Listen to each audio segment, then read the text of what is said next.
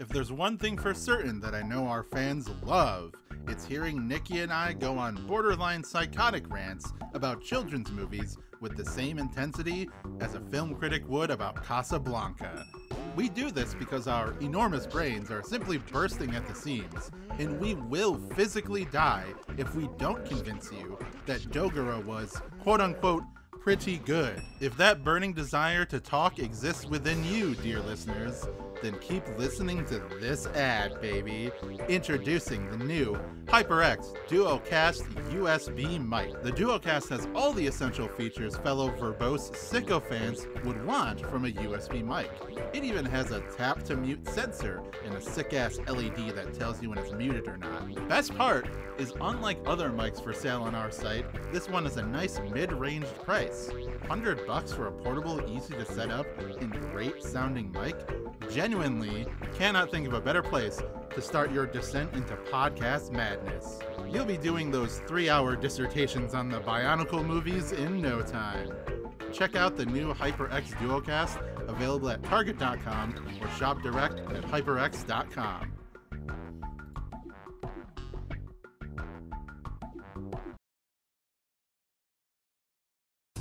Gamera, Gamera,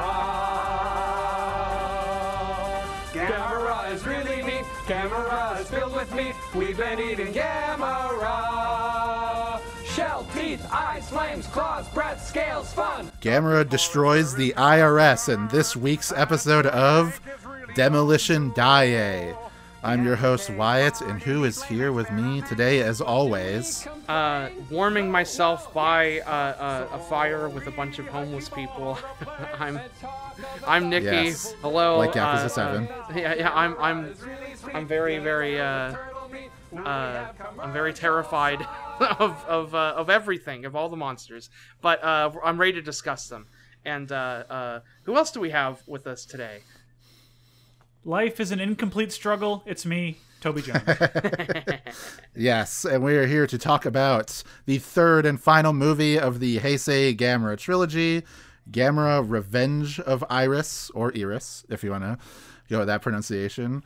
Also known as Gamera 3 Iris Awakening, Gamera 3 Evil God Awakening, Gamera 3 Awakening of Iris, Gamera 3 Incomplete Struggle, G3 The Guardian of the Universe. Okay, okay, that's something. That's the that's an alternate English title Huh, okay. or English Japanese title. Uh, Gamera three, the absolute guardian of the universe.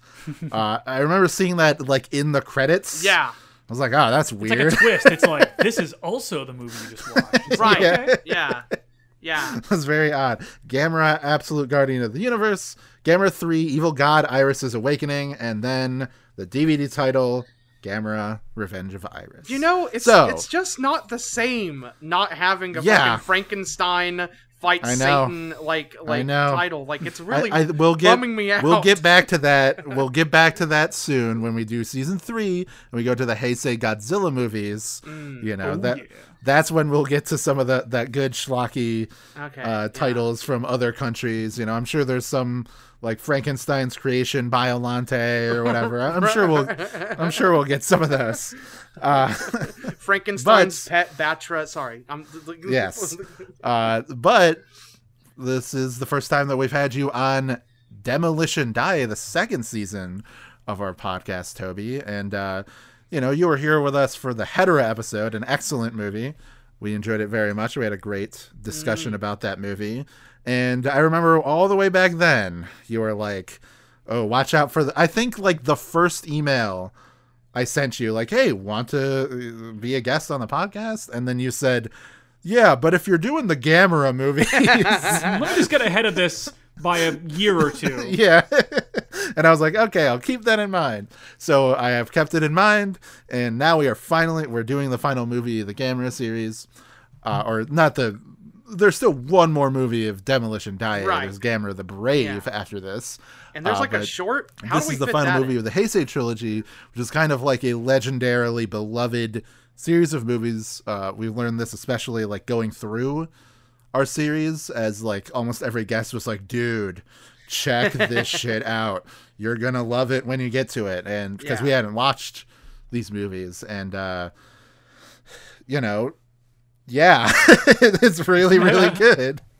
But uh, I did want to ask, since uh, you are the guest here, what are your what is your history with Gamera, as well as like some thoughts on the previous two movies that you weren't here for.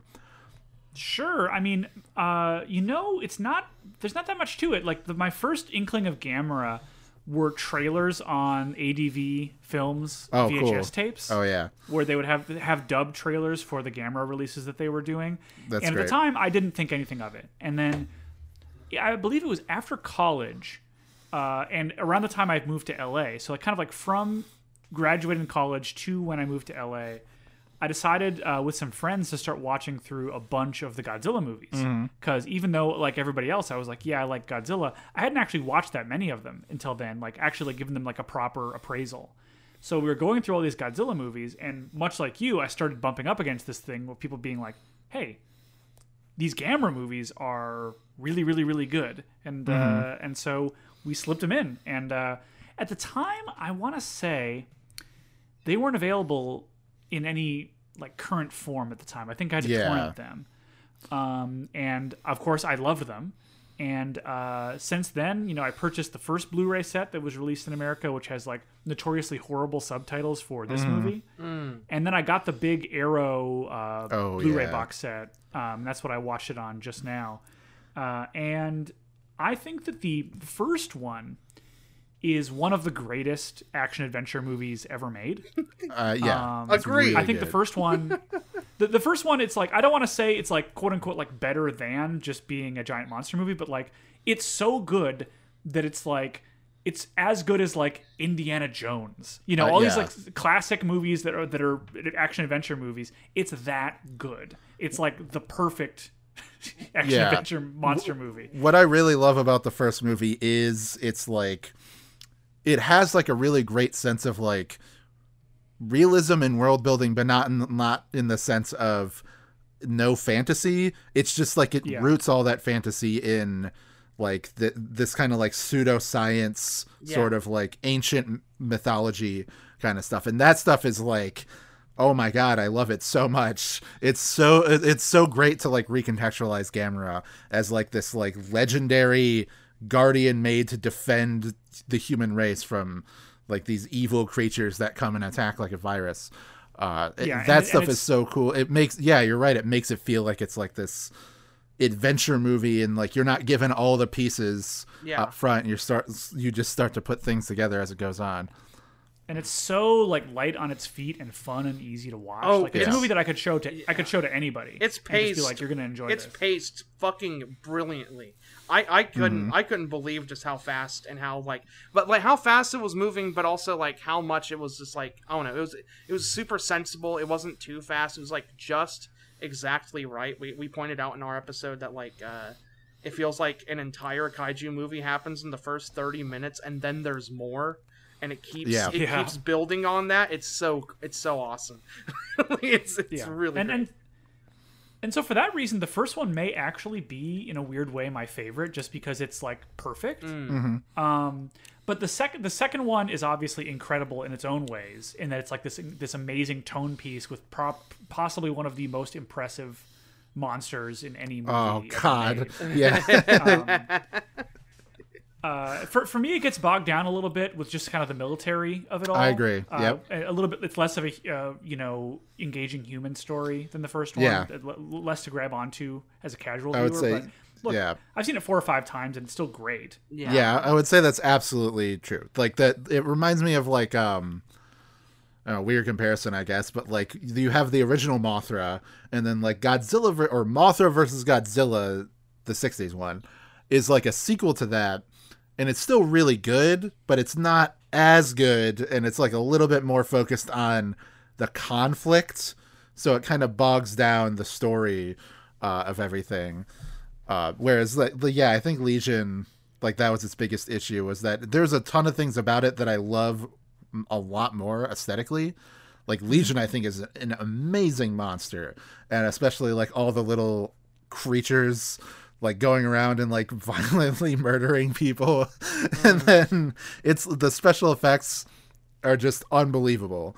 Uh, Shinji It's maybe still yeah, the most impressive visually. of Yeah. all of them. and then the like Um, mana cannon that Gamera uses at the end of the movie. It was like I couldn't believe what was happening. It My was jaw so hit the floor like halfway through, Yeah. and then it never fucking came back up. I was like, Yeah, I, yeah. I, I was, but I was completely struck Yeah. by it. But I, I but, do but understand. yeah, the, a lot of the like character stuff is not very like engaging in that movie. yeah, yeah. It's a little. Dr- it's a little dry. It- a it's- dr- a little dry. It- It's uh, yeah. The way I described it i- uh, humanity was a character. It was like kind of like it, it, it's kind of just about two different legions like going against each other and stuff and and uh uh it's not really about any one person it's kind of just about like the totality of humanity like figuring it out and trying to like combat this threat and so like it, it just has like a really different sense of scope uh that is just a little bit less emotionally engaging uh just because it, it just like it, it just has its sights set Yeah. somewhere else and the uh, the myth, the theme of the first movie, Mm. all time banger. The one for the second movie, good, not quite as good. right So then yeah. then the, the, credits. The second one does have that scene where Gamera flies in and then basically like skates horizontally. Oh my the God, yeah. stabbing people. It's like the coolest thing I've ever seen in my life. yeah, yeah, that's that, that- yeah. It's like this, just the coolest fucking thing anybody's ever filmed on a camera, and so it, it's just the coolest shit ever. That that and and we talked about it in the episode, but like when he uses the cannon, the fact that it like fires for such a duration that you see Gamera like being pushed back and like bracing himself against the ground in order to mm. like you know keep a strong stance to blast Legion away. It's just like oh my god. It's so uh, cool. you you can tell that the like people making these movies are Toku fans, uh, are fans of like these kaiju movies, and like they've been dying to do this kind of action their entire life, basically. Like ever since they were a kid, and they saw they saw the potential there in like the '70s Godzilla or '60s Gamera movies, and were like. They finally were like given the keys to go just completely wild yeah, with it. with with the Showa suits, you kind of like, uh, with the Showa action, which is still incredible and is like a landmark in its own right and everything. There's still like a little bit of room if you're a child to kind of fill things, fill in blanks in your head of like just how something would be framed or whatever, and just ha- kind of having more of like a cartoonish or uh, more kind of like I don't know manga quality to it and stuff, and then like seeing that realized in the Heisei films and just them going completely goddamn gonzo with that shit. And so it's just uh it's really refreshing and sweet or whatever. Like, I don't know, it's just cool to see a new generation picking it up and then just going like, okay. like, Yeah. let's go all Totally. the way and stuff. And- totally influenced by like all these anime and stuff that they're also watching. Especially the third Yeah. one. Yes. Yes. Yeah. The uh, so before we go any further, uh, about the third one? You know, we didn't really like give our Mm. very first first impressions. You know, before we dig in to like analyzing the movie. Uh, Nikki, we'll start with you. How did you like? Yeah. How do you uh, feel about the movie coming right off of seeing? this is such a fascinating direction for them to take Yes. after two. I was like the like the whole first half. I was like, really? I was like, they're, that's this is how they're tackling this. Uh, I do think overall, I do kind of like it a little less than the first two. Uh, for for a couple reasons. There's a couple things that don't sort of lock in as well as I think the first two were uh, locked in uh, with you know with all the the plot and everything like that. But um, still, by any reasonable metric, this thing is fucking outrageously good and is Yeah. is a really great kaiju film. Really unique uh, story that they're telling uh w- within it and within like the the uh the genre trappings of kaiju. And then uh just the final fight is really unique to me. Like i, I really like i don't know if i've seen the kaiju fight quite like that before uh and it was pretty cool but uh yeah we'll, we'll- get into that more uh deeper later. But uh yeah just you know uh a little complicated feelings but but still quite good um How about you, Toby? Uh, this one does at times fight with the first one as for being my favorite, simply Yeah. because it is so audaciously bonkers, Yes. uh, and it just goes so wild and goes so far with what it's doing. Uh, and it's I would say it's maybe the most um, original of the three. Yeah. yes. Although I'm sure we'll get into this, but it's like it is original, but it is kind of, you know, it's it's doing that mid late '90s thing. You know, it is kind of an Evangelion. It is kind of a Final Fantasy VII. It is kind of a Xenogears. Yeah. Like it's, it's it is one of those, um, Yeah. and that's that's part of what makes it so great.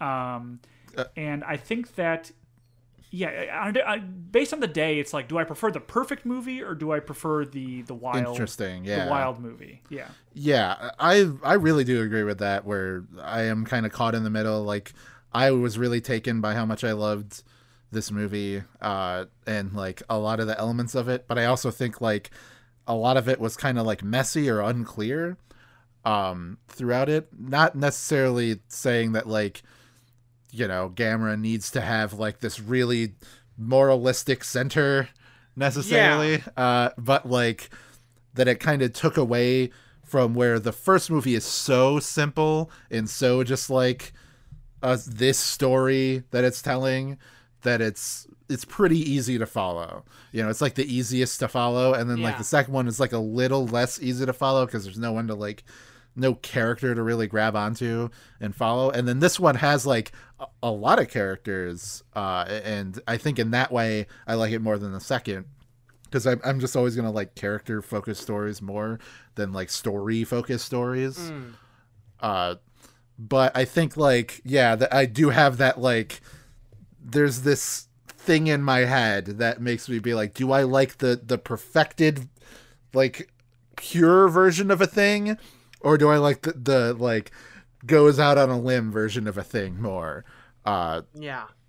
you know, not to like this not entirely I'm not just bringing this up because Toby's here, but in general like an example of this is with uh Infinity Train where like I I actually didn't really like the second season when I first watched it because I was like, "Oh, the first one it's a complete story. We don't need any more." Uh, and then I was like, okay, the second, blah, blah, blah. And then now it's wrapped around and become my favorite uh, of them. You yeah. know, it's just like so like yeah the first one is like this crystal of a story but then the the second one like like goes out on a limb and it ends up like bringing things together into like a really interesting way Yeah. uh, yeah. It's so like, what do you do? What do you do when you've already done the thing? You know, you you do something else. right. yes exactly and uh i feel like this is you know the second one was like escalating and then this one's like going in a different direction Yeah. basically while still like following the events of the second movie in an interesting way Yeah. uh it kind of recontextualizing a lot of the like the most glorious amazing moments of the second movie. It's like oh those were actually really bad. You know those ended Yeah. up like screwing over the world. Yeah. uh so I uh I will say and stuff uh like um like yeah I, I don't know. We'll, we'll- we'll we'll get into complicated feelings and stuff like uh as we get into it and everything. But uh uh uh, no matter what, I feel like uh, at least until Anno finishes his Shin trilogy, this is probably the greatest. Uh, like this has to be the greatest like trilogy in Tokusatsu.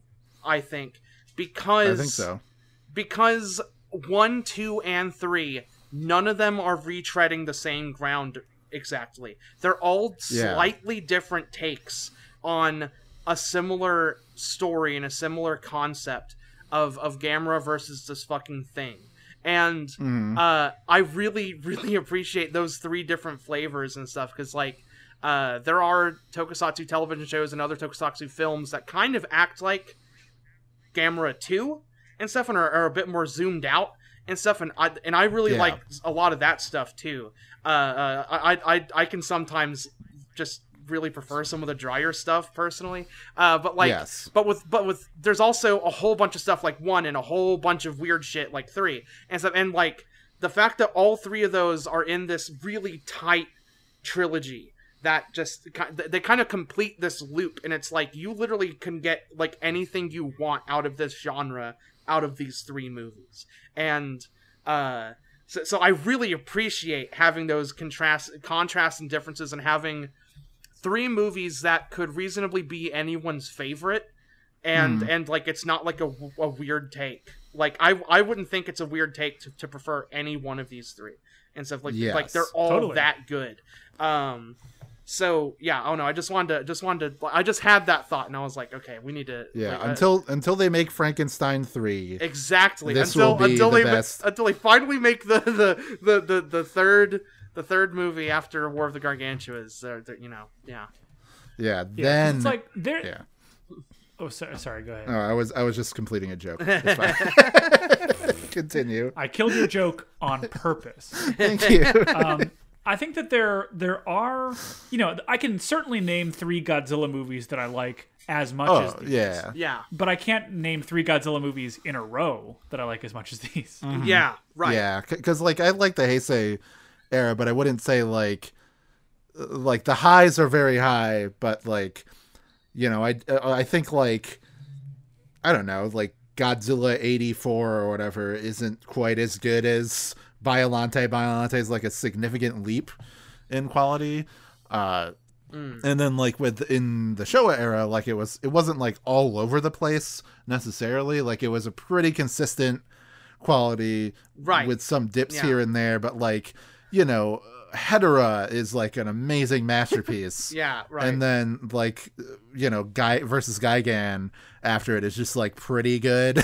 you know, Yeah. it's not like it's not like amazing or anything. It's just like uh, in fact we talked about in the episode that it it, it was another case of uh what are these monsters doing here? Can they like get out of the way? Can we just like enough with this yeah. Gigan guy? I want to know about what's going on with the cockroach aliens Yeah. and the you know yeah, we're having the complete opposite effect of the uh, all ev- all the people that really like those legendary Godzilla movies or whatever. Yeah, Uh, where they're like, just who gives a shit about the characters? And a, oh wow, yeah, yeah. I do just go to a theater to see colors and explosions in my face. right. That's uh, why I sit down to watch two and a half hours of a movie, is so that I get nothing out of it other than like positive emotions. Right. Yeah. So- Yeah. It's a. Uh, yeah, go going to it like it's a sports game, and it's just like this guy Yeah, won Uh, fireworks. yeah, yeah, power scaling, whatever. Uh, Yeah. Anyway, uh, Godzilla could solo all of the Gamera villains. I'm joking. Uh, uh, our, Yeah, of course. Our, our lead Yeah, power his scaler, level- Chris. Uh, I would. I don't know. Okay, let's entertain this very quickly. Oh no. Okay. Yeah. because the the Gamera in these movies is like a protector god, basically. Mm-hmm. Right. You know, it's like an avatar of like the world's spirit and Mm-hmm. its energy. I think v- via that alone, he's probably stronger than Godzilla, who is just like a really strong big lizard. Because Gamera can like, I don't know if Gamera can die, whereas like Godzilla can die. Oh, Uh, Gamera can die. There's just a lot of them, as we learned at the That's beginning. true. in another Ev- Evangelion style reveal. Yeah. Oh I- yeah, I yeah. think that, That but, is a lot like you know, story wise though, it's like they do contextualize Gamera as kind of like an underdog scrapper. That's true. Right. Yeah. Uh, Yeah. And you and you and part of the thing of these Gamera movies is you see him get torn apart and you see that he's basically like suffering Right. in order to protect the world. Whereas like you don't necessarily get that always Yeah. out of Godzilla. This is- you know Godzilla is not really usually an underdog Yeah. in, in, in his stories. Yeah, I cannot believe Shusuke Kaneko isn't like a born again Christian because of how I mean, hey, maybe I don't know. Especially yeah, if you look at yeah, GMK and stuff. yeah, because it's like it's very like Catholic. You know, they're like, "All right, I'm doing this for you, but I'm suffering the entire time I'm helping you, and you better be thankful God, for yeah. it." Yeah, yeah. The, it was an And interesting. Gamera is basically literally crucified in the movie. Yeah, yeah, it's it, it was an interesting choice to add a crown of thorns to the design in this That's in this movie. we're but- we're making jokes, but two two as we said, the like May katakana like begins as a burning cross and then turns into yeah, that was so awesome. I'm, in the se- and then and then like Legion they like literally re- they're not just like saying the name in no context they like reference the Bible yeah, they just quote they quote the Bible when they they name him. Uh, Yeah. yeah, it's awesome. I Um, will okay so name before we Mr. Bible. Mr. Yeah. Bible. I will say uh, before we get into it uh, very quickly we'll go through the history of this trilogy. Uh, Oh, as we right. talked about before, just in case people are listening to this episode first before listening to the other ones. But I do recommend going back and listening to the first two episodes first, because this is just going to be kind of a condensed version of it. So Shu- Shusuke Kaneko, he's a guy who got his start making like s- smaller, independent, and like sleazier movies. Uh, he worked in like Pink Films, and he worked with Nikkatsu's uh, Roman porno series. Uh, however, within the Roman porno series, which has like a thousand entries, it has an obscene amount of entries. Uh, a lot of like directors were kind of like up and coming through the production of those movies, which I think is very interesting. Because I can't think of like any well-known American like a Marvel movie director who directed porn. You know, like think about that. Like it's, that. it's not. It's Yeah. not porn, but it is kind of like the way a lot of you know famous directors went up through like Roger Corman. Yes, Right. Yeah. Is that, That- fair? Is that a fair comparison? That's a fair comparison because like it's the same kind of output where it's just like this kind of like work workhouse kind of factory of just a ton of content that's being made, you know, and then it's just uh, like with the next I'm not saying necessarily that all of the people making the Roman porno movies or even these Roger Corman movies like didn't care about what they're making, but it's like more quantity over quality uh, and there's just like a ton of them. And uh, eventually, he got his big break when a movie they made like got like won in a film festival, uh, and then like eventually worked his way up into Toho, and then kind of directed like in special effects and horror movies at Toho, until eventually getting the chance to do the Gamera movies. On the other side of this, you have uh, Shinji Higuchi, who's the special effects director, who uh, had worked with Toho beforehand around the time that like the Daicon days of Gainax, and uh, it was like he worked in the first Heisei Godzilla movie, maybe Biolante, but I believe it was just the first Heisei Godzilla movie. Uh, whereas the only thing that's the only thing Godzilla's fighting there are like ocean giant ocean fleas. Uh, we'll be talking about that movie soon, actually, because we're almost soon. done with this series. Yes. Yeah. Uh, but but yeah, we'll get to it eventually. Um, and then uh, like worked with Gainax uh, after that point. Uh, Gunbuster, classic masterpiece. Uh, and then Nadia, I believe, and then um, eventually is also put on special effects working with Toho. Again, these are Toho movies, even though Daiei is the rights owner. They're distributed through Toho, uh, which I think is like an interesting, like, oh, Toho eventually consumes all. It's like Disney, basically, you know. Uh, I, I guess like you could kind of because there are so many subsidiaries of Toho where I'm like, wow, even this is a Toho movie, or this is owned by them. Like them and Toei, the two Toe companies are uh, very much like these huge mega conglomerate, like Zaibatsu level corporations uh, that just own a ton of stuff. But yeah, so other notable things for Shusuke Kaneko is that uh, Gamera 1 was the first, the first kaiju movie to ever have a female suit actor, which is insane to think about because Godzilla had existed for 40 years before this point, and never once was there a female suit actor. But uh, Gyaos in that movie, the uh, the like giant form of it, not the like little gremlin forms of Gyaos, uh, which I'm very glad make an appearance in this movie.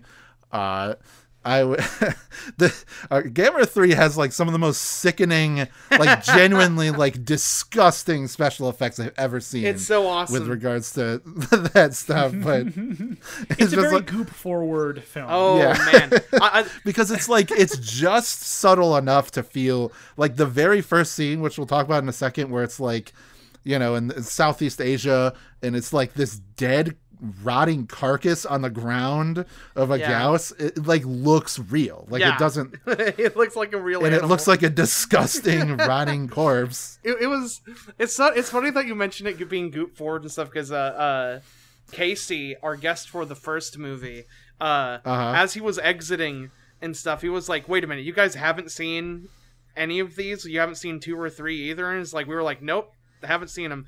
and so and uh, he said, "Oh, you're you know you don't know what you're in for." And then I was just like, "Are- "Like just give me the goop, give me the most disgusting shit possible." He's like, "Oh, you're gonna get Yeah. goop," and someone I was like, "All right, Oh, yeah. cool." You got it. I did get it. I got Yeah, my got goop. it. exactly what you asked for. Yeah, I got goop. Mm-hmm. Yeah, but th- I, I thought that was very interesting Hmm. that it was um like he kind of opened the door there, and then it wasn't it wasn't it was Yume Kameyama or yeah Yumi Kameyama, the first woman to ever be a suit actor for a kaiju film, and the second wouldn't happen again until GMK with uh, Rie Ota, who played Baragon in that movie. Right. and that's just like that's crazy it's i think it's a more common thing now and i'm not i don't think it's including uh like henshin hero stuff no, definitely because- not. No. yeah because it specifically mentioned kaijus Yeah, yeah. uh, but i do know that like for sentai for a while they did have the female rangers still like in suits they're still portrayed by men right. uh just to like do the stunts and everything like that. But now I believe they have female suit actors Yeah. uh, for the female rangers. You have a couple female villains in uh, the original Kamen Rider, though. I guess, I guess I'd have to look up if they were actually played by women. That's true. Those are kaijin, not oh, kaiju. right, right, right. S- still not kaiju. Still not kaiju. So it is. Yeah, It is they're there is not giants. There's a distinct difference. Yeah, so uh, bee woman doesn't count. Right. Yeah. Uh, Uh, man, so she's like there you go. screeching all the time. Anyway. Yeah, sorry, that that not- that's a very good episode. Yeah, Yeah, good. watch our donate at the five dollar level and watch the first episode of our Kamen Rider series that we did last year. Yeah. It's a good time. But anyway, uh, that's that's kind of all we have for the history. I just wanted to go over that kind of quickly. Uh, And- again, if you want a more yeah. detailed version of it, go check out the very first episode of, uh, or not the very first, but Gamera One, the first of the Heisei trilogy. But now we can get on to talking about the movie itself. Yeah. Let us discuss these monsters. Let's dem- demolish this Daiei. Nikki, why don't you get us started? Yeah. So uh, I, I, another another thing to point out really is that this movie came out in 1999, uh, Yeah. whereas one and two came out right after each other. It was 95 and then 96. So they took another three years for this one, and uh, the movie picks up in uh, the year 1999. Uh, three years have passed since uh, uh, Gamera uh, faced Legion, and uh, uh, we, we start off the movie with just the the knowledge that yes, Gyaos, just like we thought at the very end of the first movie, uh, the Gyaos are are plaguing the planet. They are just a threat now again. Uh, which sucks. the world is hell, and uh, uh, we get just uh yeah like again like a really startling scene with uh with just th- this uh this disgusting as shit like Gyaos carcass uh there's a lot of good stuff with with uh with like uh, uh the Gyaos uh Yeah, know, just- Gout, such a good. Those Yeah. like little gas. We talked about it before. they get but, their like, mileage They're so good. yeah They're so good. It is like very Gremlin. Gremlins like, Jurassic Park puppeteering. Raptors Yeah. you know that that Mhm. kind of thing um, It's just a great design. yeah it's, Yeah. It's, it's really great um, oh man! Later in the movie, there's one with its like eye has popped out of Oh, its socket. yes And, yeah, like, yeah. oh dear God! I I I actually like yelled out loud his eye.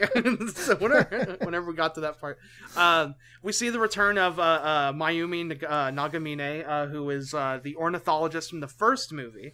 Uh, Mhm. It's really cool to have this little like character continuity throughout the three movies and stuff, where they kind of drop in, drop out, and stuff whenever it kind of makes the most sense for them to Yeah. be there. Like I really admire that in this trilogy. Yes, Uh, I, have to, yeah. I have to mention something about her as Mm-hmm. she's the you know the, the kind of de facto main character of the trilogy. And uh, okay, I don't know why, but I watched this dubbed. Yes. Well, okay, Okay. I do know why. It's because I've never watched it dubbed before, and I know that it has a bunch of old a, a bunch of old ADV actors right. in major roles, Okay. and I didn't know just how far that would go. Here's how far it went. I'm assuming neither of you have, would ever watch the have watched these. No, I, No. I did not. I did not watch it up. Um, and again, this is probably the fifth or sixth time I've seen this movie, so I was like, let me go ahead and watch it dubbed. And the main character is portrayed by I swear to God, the one, the only Tiffany Grant. Hell yeah. Her And you know second most prestigious role. I swear to God, she nails it. She does a Yeah. totally understated, fantastic performance as this character. That Like- has- it- I, I, I was stunned. I don't think the uh like obviously the Eva dub has like not aged perfectly, but I think like Tiffany Grant especially is like has a ton of passion for her roles. So I think like even if I think the Japanese voice for oh sorry uh the Japanese voice for Asuka like fits the character a lot more. I think that uh like she's just like a great performer and gives it her all. And um Yeah. yeah, and I could imagine like, yeah, man, that's so weird. It's so oh, uh, uh, I don't know. It's like hearing Yuri Lowenthal as Spider Man in the the PS4 right. Spider Man yeah. game because I'm like, you're supposed was- to be like in you know anime from 2005. You're not supposed to be in like it was this. it was such a, it was such a trip. I had to mention it, and of course, I realized partway through that as fun and and, you, and and weird as I thought it would be to watch the dubbed version, then I realized that also I've never watched it with really good English subtitles because I was usually watching it on the previous Blu-ray, which had the True. bad subs. So basically, I made a bad choice. But hey, at least, at least we got to talk about Tiffany Grant for a couple minutes. That's true. Uh, that is true. I, I- yeah. I wonder how I don't know. I wonder how the ADV people do feel about like roles like that. You know, because like obviously the, I would say like her and uh you know Spike Spencer and everyone are kind of defined by Eva. But uh, I wonder how they feel if people go up to them and are like, "Oh yeah, you're this character from a Gamera." Because I, I I've I was thinking about that the other day because um you know, what is his name? Kyle Hebert plays Gohan, and uh, there's a new Dragon Ball movie coming out. And uh, I was like, I want to meet Kyle Hebert and tell him I loved you as Kamina from Gurren Lagann, uh, and Right. just kind of like throw him off there. Though he probably gets, you know, Gurren Lagann's obviously a popular, influential show, so he probably still gets uh, people talking to him yeah. about that, but like I would say like 95% of people would go up to him and be like, "Yeah, Gohan is so cool, but the great Saiyaman is lame." Boo! Yeah, they suck. Those people suck. But uh continue, Nick. Oh yeah, no, it's like I, don't know. That, that reminds me of like a similar property that me and Hazel talked about on our podcast one time about like uh like if you ask a musician about like or like you tell a musician your favorite song by them and if it's like a really deep cut or something it, there it usually sparks some kind of joy like oh I didn't know I didn't know Yeah. someone out there liked that one or something like you know uh, so so I would imagine it's probably a similar thing where they're like oh that's Yeah. cool you Go you- for you the know, deep cuts. yeah yeah yeah Go for the deep always cuts. go for go Um, for the deep cuts guys um Man, I, I I have such a weird relationship with doing that because when we were doing KO, yeah uh, sometimes I'd bring something up to an actor and they'd be like kind of weird about it. It's like I guess I should just be normal and not bring up the, That's- cool thing that I remember. uh, but I, I regretted it one time. We brought in. Stop me if I've told you this story before. It's not a great story, but um, Sure. we brought in the, the voice actor Robert Costanzo, Yes. um, who I think is most known for playing Bullock in Batman the Animated Series. okay. Yeah, Um, yeah. He played the Big Cheese in the Dynamite Watkins episode. Yes. Um, but the reason we brought him in is because I love his performance in Airbud Golden Receiver. um, genuinely, it's like an amazing. Like, he, he brings like tremendous heart to this performance of this of this coach in Airbud Golden Uh-huh. Receiver, and I just I had just gotten uh, like a slight weird vibe from another actor where I was like, you know, oh, I, I loved you in blank, and I was like, oh, they don't, need- you know, maybe they just want a normal conversation. Maybe I don't need to do this. yeah But I, I realized later that I really regretted not telling him that the reason why he was here was because I loved him and Airbud Golden Receiver. So you're right. Just go for it, you know. Just just go for it. You Yeah. would have loved to have heard that. go go for the deep cuts yeah yeah it's, it's always always a good i mean not always maybe but you know it's like like it, Yeah. I, I- I feel like it's somewhat likely that they'll probably be like oh that's sweet um That's yeah. The the lost. You could have been writer on the next Airbud movie. I would take that. I would do it. I would do it. oh man I, I, I've got major. Look, if you ever do an Airbud series, I've, I've got I've got tons of thoughts on that. yeah. Oh, yeah. There's an I'm sure it's coming up right next. I'm sure. I'm sure it's on, on the oh yeah it's right on the There's horizon. an there's an Airbud Airbud joke in the like animatic you did for uh like the second AJ episode. So I was That like, is correct. That makes sense. It makes sense now. uh, the, the connections are there. The, the, the seeds have been sown. Um, another piece of information we get in the opening few minutes of Gamera 3, uh, uh, uh, I almost called it Attack of Legion again. Revenge of Iris uh, uh, Mhm. is uh, um, that uh, they they they they're in the it's kind of amazing that this movie just kind of leaves you with this. It really doesn't. It just kind of gives you this image and then the credits start or and then the opening like title drops and it's like okay and then like the rest of the movie happens you're like i'm still thinking about that thing.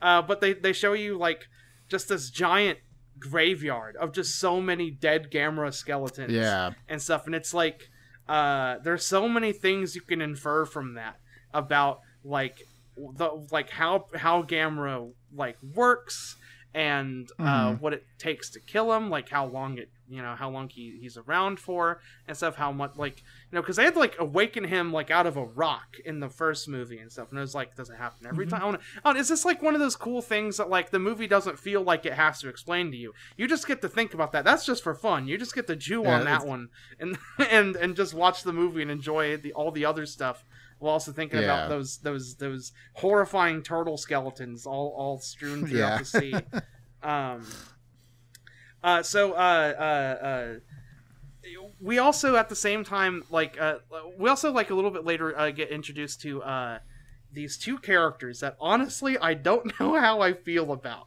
Uh Miss Asakura and uh Kurata Shinya who are Mhm.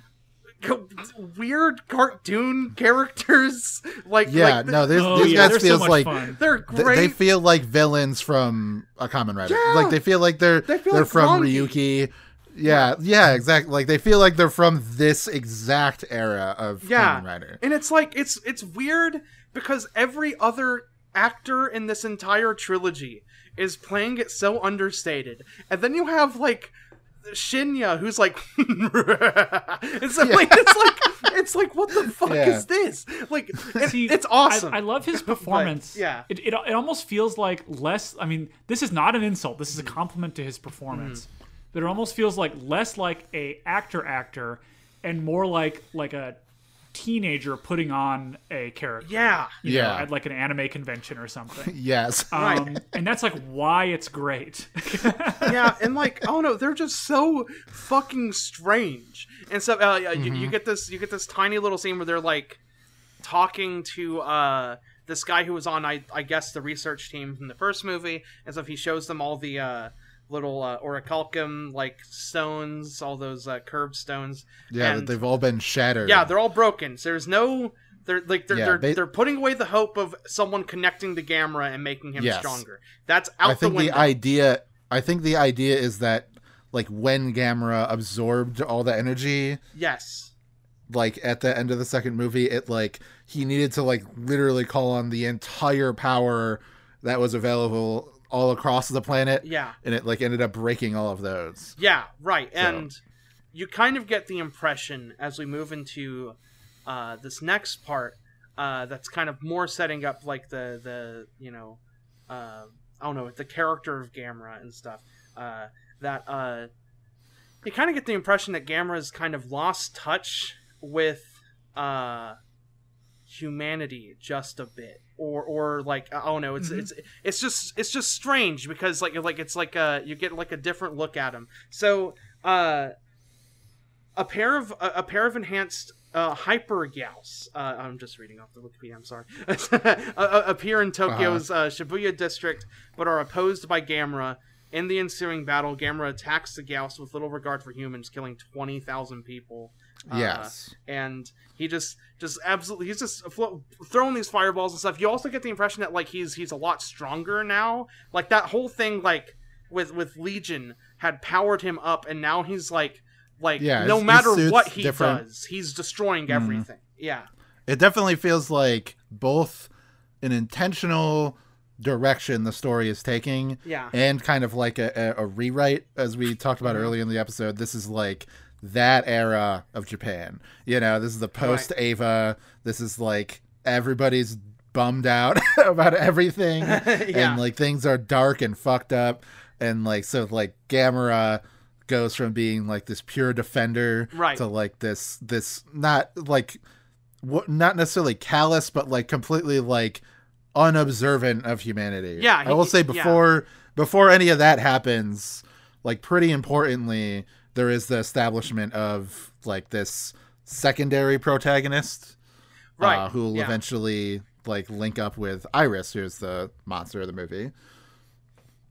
Yeah, she. Uh, uh, so so you have this high school girl who's uh, uh, uh, she she you get a flashback with her where uh So in the first movie, yeah yeah it's during the events of the first movie but it's in black and white. So it's like i don't know kind of like subliminally like it makes you think it's way earlier than that but it's, it's like just four years ago but it's black and white. Uh, but but uh, uh I, I really like the choice though visually.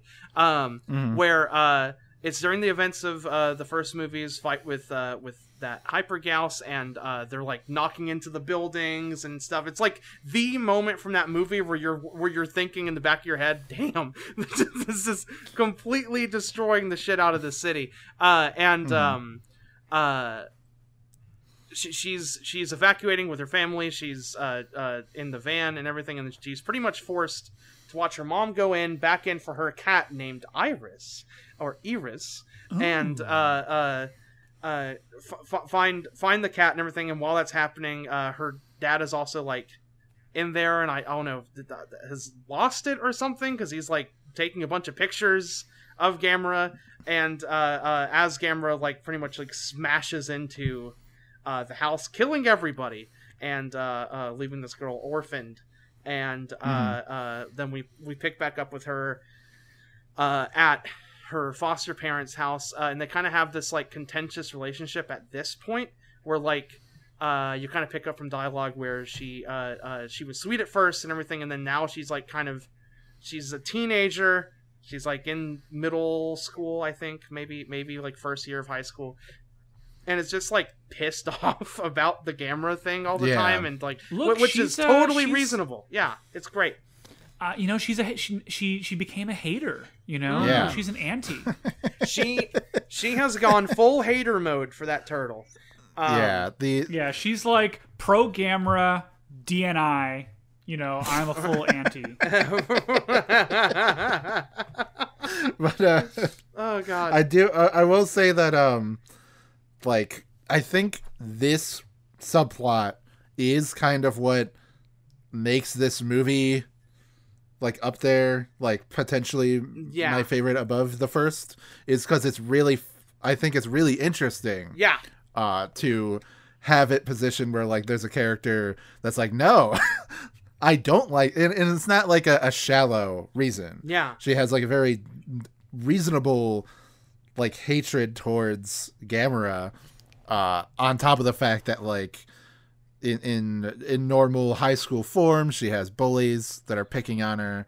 Uh, she has like friends and people that like want to help her but she's kind of like rejecting in some way everything about it like all the teenage melodrama stuff really kind of Really works. like clicked with me and i think it really works well in gamera i i do wish we got more gamera movies so we could get more stories like this Yeah. because like i feel like the first movie like did tap into the friend to all children stuff um yeah.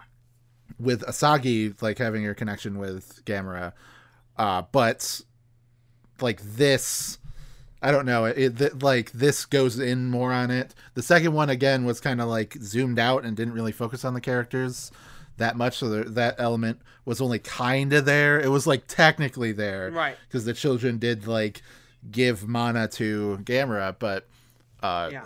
This one like focuses on the kids and their relationship with Gamera. You have one kid that's like, "No, I hate Gamera," and then the the boy that like works at the shrine, you know, is like, "Oh, but Ga- he saved. We would have been way more screwed if Gamera didn't do those things." Yeah. And this, it's kind of it's interesting because, you know, actually hearing that said out loud, you realize like how much that sucks like the idea of like you should be grateful because it could have been much worse if you know Right. Gamera didn't do Yeah, anything she's like, I, he's like, I consider your family to be an acceptable uh, loss considering the Yeah. circumstances, and she's just like, maybe it's called "fuck you." yeah, right. exactly. It, it's it is like to me that's an interesting part of the the story of a lot of like the you know these movies that involve a lot of destruction uh, that isn't really usually taken into account or is taken into account in a really dumb and bad way like with like Batman v Superman Uh, right. Yeah. which is like Or which you know, is let's just say, I feel like it's worth noting that there is kind of like a a, a, a tradition of these like uh, movies where the idea is like, what's the human cost of these fun action scenes? Mm-hmm. You know, I, th- I think that maybe one of the more egregious or notable ones is Avengers: Age of Ultron, where they're like, Oh, fine, God. we'll spend hours watching the characters meticulously rescue every human being in the city. Okay, Right. Yeah. Yeah. Yeah. uh, but, and then, oh my god, uh, fucking. The, I think the worst of all of them is fucking uh uh, Man of Steel. Like like like just uh the, Yes. like like just how callous it is towards the human cost, and it's like it's fucking Superman. His whole thing is, Yeah. is that that doesn't have to happen. I don't know, uh, but but uh uh, uh Mm, but and also pretty- he's not real, so you can just make up Right. a way where that doesn't happen. right, yeah, yeah. It's uh uh. but it was mm, but it was pretty badass when he like hit Zod into a building It wasn't. So- It was CG. So, like, it wasn't that badass. It's, it wasn't that cool. Um. Uh. Uh. But. Uh. um. So yeah, like I'm. I was so, like jazzed when when I realized that this was the direction. I was like fucking fuck. Like as soon as it went to that black and white uh, like flashback, I was like this is the perfect like like like way to do the third one of these is is like is like or just at least the perfect direction for it it's like I don't know, just mwah, so, so smart. I love it. I love it. I, I love Yeah. I love what they were doing here, and uh, uh, yeah, I I really love the subplot. and I really love the uh, uh, uh, the shrine kid or whatever. Like he means so Uh-huh. well. He means so well. He's, he's such a he's like he's just a country boy. Yeah. He's just trying to he's, I- he's just trying to I do like- shrine. the, you know eventually we get to the the creature breaking out of this egg Yeah. uh, which she names Iris Right. and like it's uh the, it's like fucking a horrible tentacle monster but it's still like It kind of has this very cute. like yeah it has the, it still has Yeah. this like air of like Spielbergy ET type right. cuteness Yeah, it's it's, it's ET but fucked up, you know. Yeah. and it, it does that. It, first of all, that does make me think of No More Heroes 3. Uh, Oh my two, god, foo. Yes. yes. Uh, but, but two, it, it's like, I don't know. I, I love, there's just something wonderful about those stories where it's like the unconditional love that people have towards animals or pets. And then like they get no payback from, you know, they get nothing in return except for misery uh, where this this thing is just like completely using this girl and like oh man. forges forges this bond with her because she finds one of the Magatama. Yes. You know, she, that- she that finds are, a like- she finds a dark evil one. Yeah. That's like And ends up forming like a and like when I saw that I was like, no way, she's gonna have a a dark version of like a connection. They got the bad ones God, now. oh my god, they make bad ones. And so like uh, yeah. Um God, fucking but continue, please. It was really interesting. It's really interesting though because at this point in the movie, I was like, "Where is this going?" Because I was starting to think. I was like, "Wait, is like even though even though the Magatama kind of looked like a like a, a dark evil bad one and stuff, I was like, is she gonna fight Gamera? Because Gamera, I, we have to point out his design. They changed. it. yes. he's Yeah, that, that's what I was talking He- about he's before. Looking, where he's looking yeah. gnarly he's, in he's, this he's a lot more mean looking. He's got like a mohawk and stuff. He's fucking. He's Uh-huh. mean, he means business. He's got he's got spines. I I really like the like. I don't know. The, sometimes they move in certain shots, but I'm like Yes. the the fucking shingled back. Like like Yeah, that's really cool. was I'll- so crazy. I was like, what? I'll say I prefer Yeah. the suit in the first two movies, mm-hmm. but this one is still cool for this movie. Yeah, yeah. You know, like yeah, it, I think the Legion, the Legion look is my favorite Right. of the three. Yes. Yeah. the Gamera, but this one, this one's pretty rad Yeah. for, for what it's doing. for, for for for just a few minutes though i was like wait a minute is this movie setting up like we have to kill fucking gamera and it's like with this thing and stuff so i was like Yes. my mind was racing i was like whoa and uh, and yeah, then, that, and that's kind of what I was talking about, where it's like there's a lot of great ideas in the movie, but like Right. it doesn't like convey them all like Right. super cleanly. So there is kind of these weird mixed messages and like false yeah, yeah, false leads and things like that which i don't think are intentional. I don't like but i also don't think that they like really negatively impact the movie. It just kind of makes it a bit more complicated than it needs to be. Right. Uh but yeah, so so like I mean I guess this pretty cleanly just goes right into like all the stuff with uh uh uh you know like the the, like you pretty pretty immediately find out that like oh man this uh this thing is kind of taking advantage and uh, uh is like feeding on stuff they give it like some convenience store snacks and stuff and it Yeah. like crunches the the the, the soda Yeah, can that- that's that scene is so funny because in any other movie in like Mac and Me or whatever Right. like it would be like this cute scene of like oh look at the alien but there they're like horrified by how like this thing like sticks its tentacle into a can and like immediately like sucks It sucks like it, basically dry brandishes like a switchblade, yeah Yeah. uh, and it's just like stabbing stuff and then draining the juice out of it. Yeah. Uh, and then like, uh, it, it pretty it pretty rapidly is is you know, uh, uh, causing some damage by just like it breaks out, it gets bigger, and it's like Mhm. eating a bunch of wildlife too. Uh, and and um, oh god, this is okay, but but but eventually it like it like sucks in the girl. Uh, uh, uh, Yes, yeah. And- before before it breaks loose, it like you know, uh, so, or like it gets loose. She finds it like injured in the forest, and Right. then like fuses with it, and uh like that's when like the connection is truly made between Right. the two. And then the boy comes in, and we get the goopiest. I mean, like he's just he stabs Oh, that yeah. fucking thing, and it just floods out fucking a bunch of just like gunk and shit. And I'm just like, I was like, yes, fucking, fucking Keita Amemiya was on was on set, and he was like, yeah, Yeah. put put a bunch of fucking crap in there, and so just have it all, all just spill out on this guy, all, There- all this goop. There's a scene like a little bit later in the movie where there's like blood gets on the camera, yeah. and I was like, damn. um but yeah uh, uh oh god let me let me see where where we're at and stuff i i I- i don't want to be like too like uh stringent or strict here and everything i think i think alongside with all this too we also get the uh re- reintroduction of uh the girl from the first two movies who has the uh uh uh, connection with, or used to have the connection with Gamera, Mm-hmm. Yeah. and she's just kind I of will- helping out and stuff. She doesn't have Yeah. that connection anymore; it's like gone. Uh, I'll say That was something that uh, I read about. It was interesting because the the Arrow Blu-ray set comes with like a big book of interviews and stuff. And there was an old Fangoria article where someone was like on set interviewing people, and they interviewed Ayaka Fujitani about that her role in this movie, and she's like, "Yeah, um, my relationship with Gamera has like changed a lot over the course of the movies, and there wasn't in this one. It's kind of like I'm his ex girlfriend. yeah. Uh, you broken up, but I'm That's still kind of like following him around. It's like, wow, I'd never Yeah. seen it that way, but I guess that kind of is what it is. I, will- I will say that uh, she like bec- I think because she was so young in the uh, very first movie, sh- her acting wasn't the best. yeah, But like by this movie, she's like on par. yeah, she's with really good. Everybody. Yeah. So By this point, she's a significantly better actor than Steven Seagal. that's true.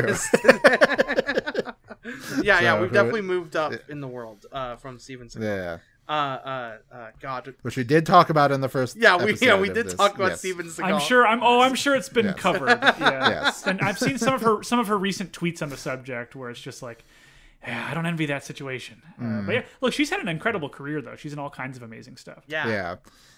I mean, she's in Gamera. That's the That- how much that- more prestigious enough can you get me. than that? So the- um.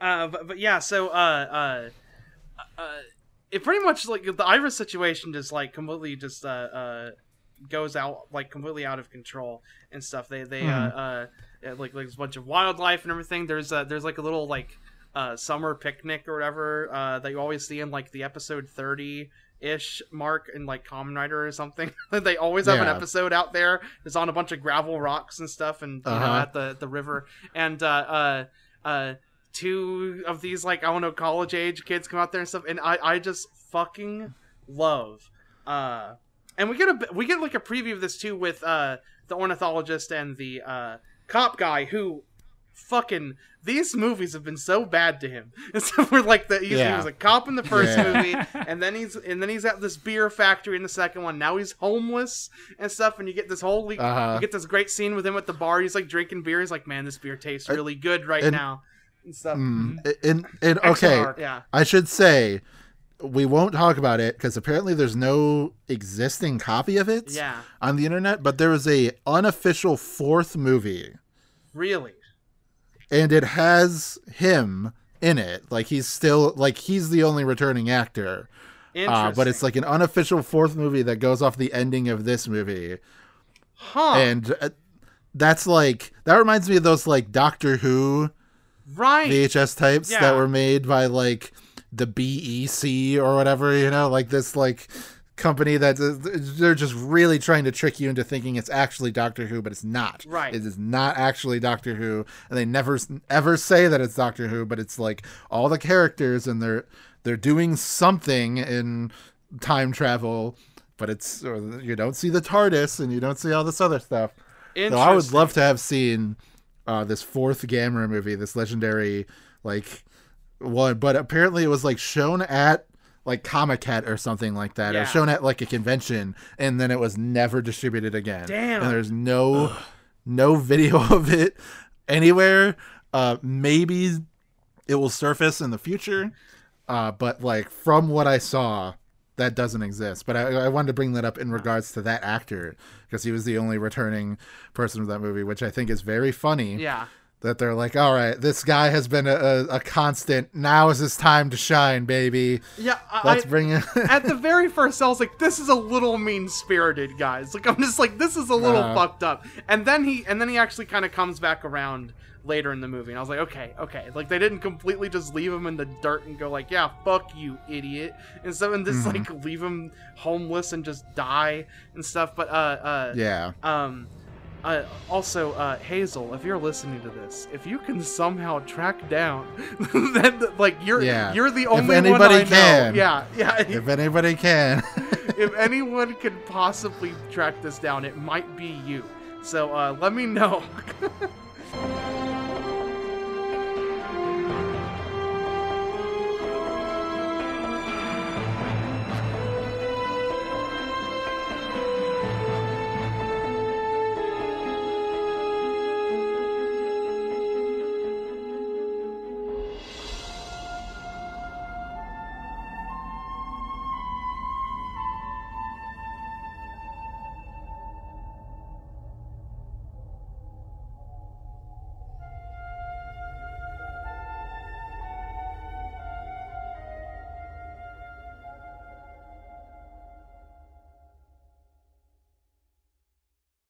Eliminate clutter and embrace the freedom of HyperX wireless gaming gear for PC and console.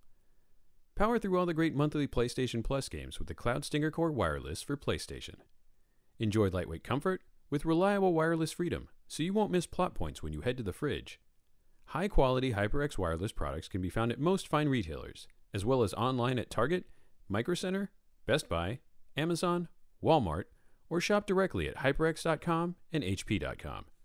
For every episode of No More Whoppers that you listen to, we will send you a 25 cent coupon for participating Krogers. How many Krogers are participating? None, but you're still getting the coupon. And it's like 25 cents in 1985 dollars. Right, so today that's like 28 cents. No More Whoppers. Take that to the bank and smoke it. on the HyperX Podcast Network and NoMoreWhoppers.com. Hey, Joe, Brandon, do you want to review everything? No, Yes. no, no, no, no, no, no. Hang on. That sounds like a lot of work. It's not. What do you mean? Yeah, it's not. Podford Review, the podcast where we review everything and anything and get lost along the way.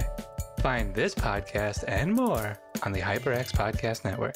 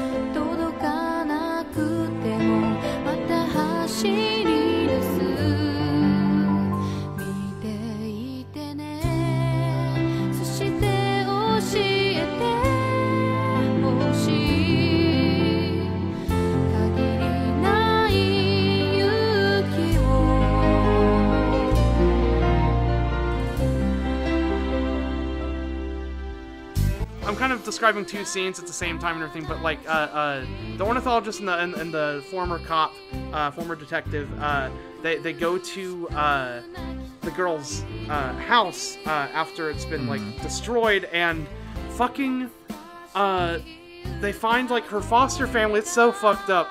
They find her foster family completely dead, and like her fucking mom drops down like a damn mummy and stuff. And I Oh, was, I yeah. was like, It's scary. it's really fucked it's- up. That's another one of those like this is genuinely disgusting. Yeah. Like the previous movie had like heads exploding, and I'm told like that kind of gore, totally fine with.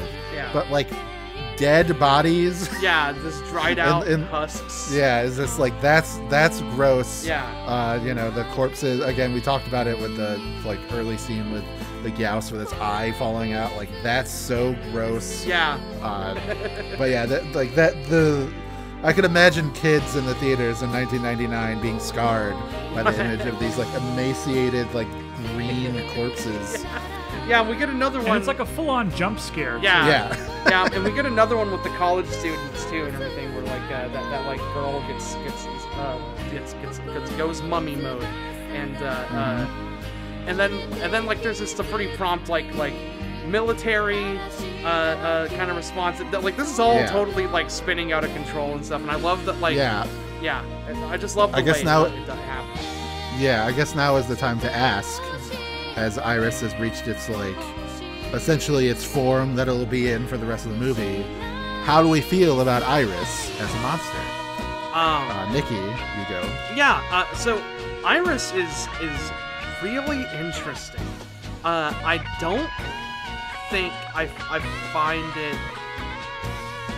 Oh, it- it's a really really great design. I don't think it's quite as like shocking and like uh, and impressive as Legion was.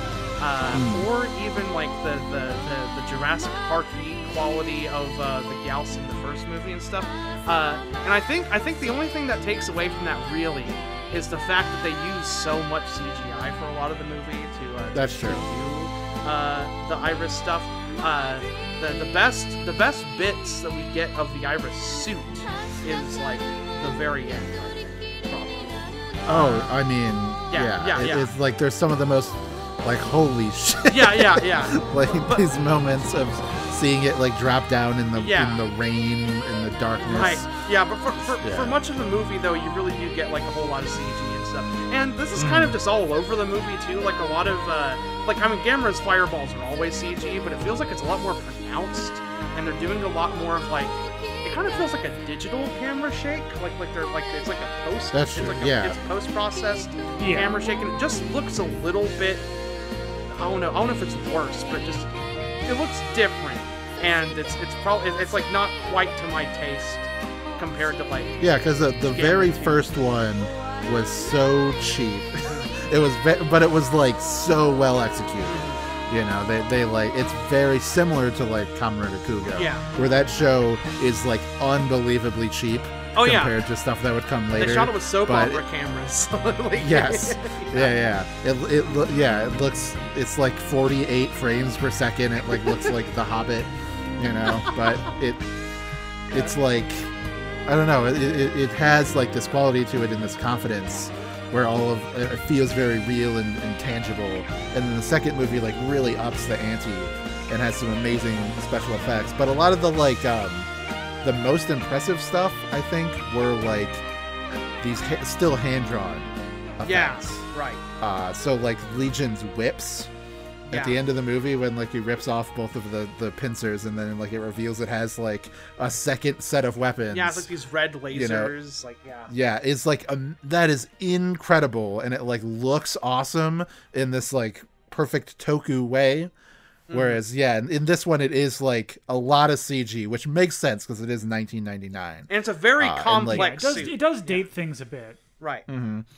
But I do think like by the end of the movie, like when you have the like final fight when it like really matters, they do use the suit. And even in that uh like the conflict in the jungle uh, Right. or in the forest, whatever, uh like when it's all the military people are like firing at Iris, like it is it's suits or like the uh the, Yeah. there's this physical object And what I like about Iris's design is it's it has like a face. It has like this weird like hollow face, Yeah. and then with like grates that you like peer into it, and it has one big glowing orb it's cool. Yeah. that appears like two eyes. Yeah. At like from the angle from the front, and that's like a really interesting design where it like almost looks normal, but it looks just weird enough to look like a freaky alien thing. I like that it has Resident Evil Yes. weak spots. Uh, that's true. Yeah. to shoot. Yeah.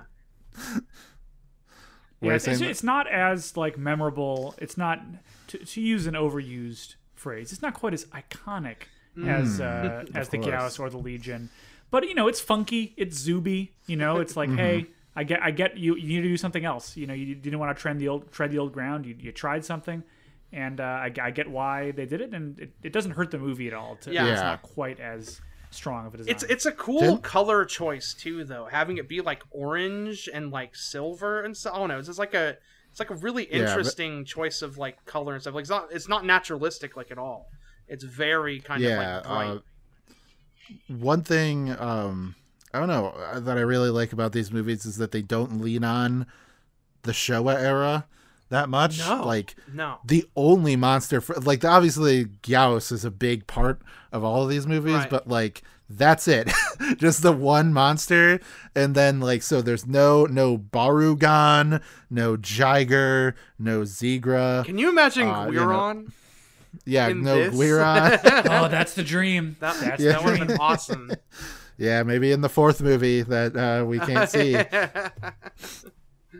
um but yeah so so uh, oh no i just love the way that this this like spins out of control i'm kind of going out of order but it's like whatever this is a podcast Yeah, it's fine. No- no one's It's fine. no one's actually expl- ex- ex- experiencing the movie through us and everything but i love i love like how, like how much I don't know, like the, the like one of the only it feels like comedic fucking scenes in the whole movie, or at least it felt comedic to me.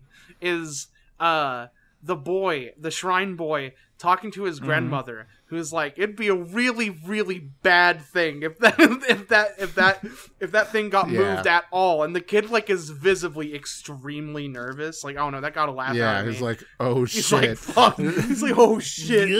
So, I think that's like before they feed it like convenience store food, which is like Yes, hilarious. yeah, yeah. But but um th- that's th- but um yeah, and, and I don't know. It's just uh uh whole lot of stuff going on in this last act. So uh, uh I think at uh, at some point we uh we get like a like a another run in with uh, the the two weird guys uh because uh after uh the boy saves uh the girl from uh the big cocoon goopy thing Mhm. and stuff uh you get to see a Dreamcast. yeah we get to fucking see a dream my brother okay You you, you cheer in your seat when the Dreamcast. exactly yeah. no no They put the Dreamcast in the movie. yeah, my, me, me, and- I, I watched. I've watched all three of these with my brother, and my brother is a huge, like, game collector guy. He owns a lot of older consoles and stuff. He like, and we were just watching these, and he was kind of just. He, he's very silent from movies a lot of the time and stuff. He really just likes to zone in and stuff.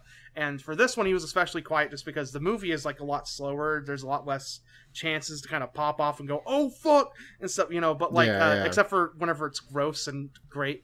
Uh, and, but but whenever the Dreamcast showed up, he, he went yeah, so just immediately just popped up with It's yes. It's exactly like in Pulse. yes with the Sega Saturn the- like and games. and Grandia. yeah, Yeah, on um, the Sega Saturn. right, yeah, just just nobody Finally, my me. lifestyle is represented on screen. exactly.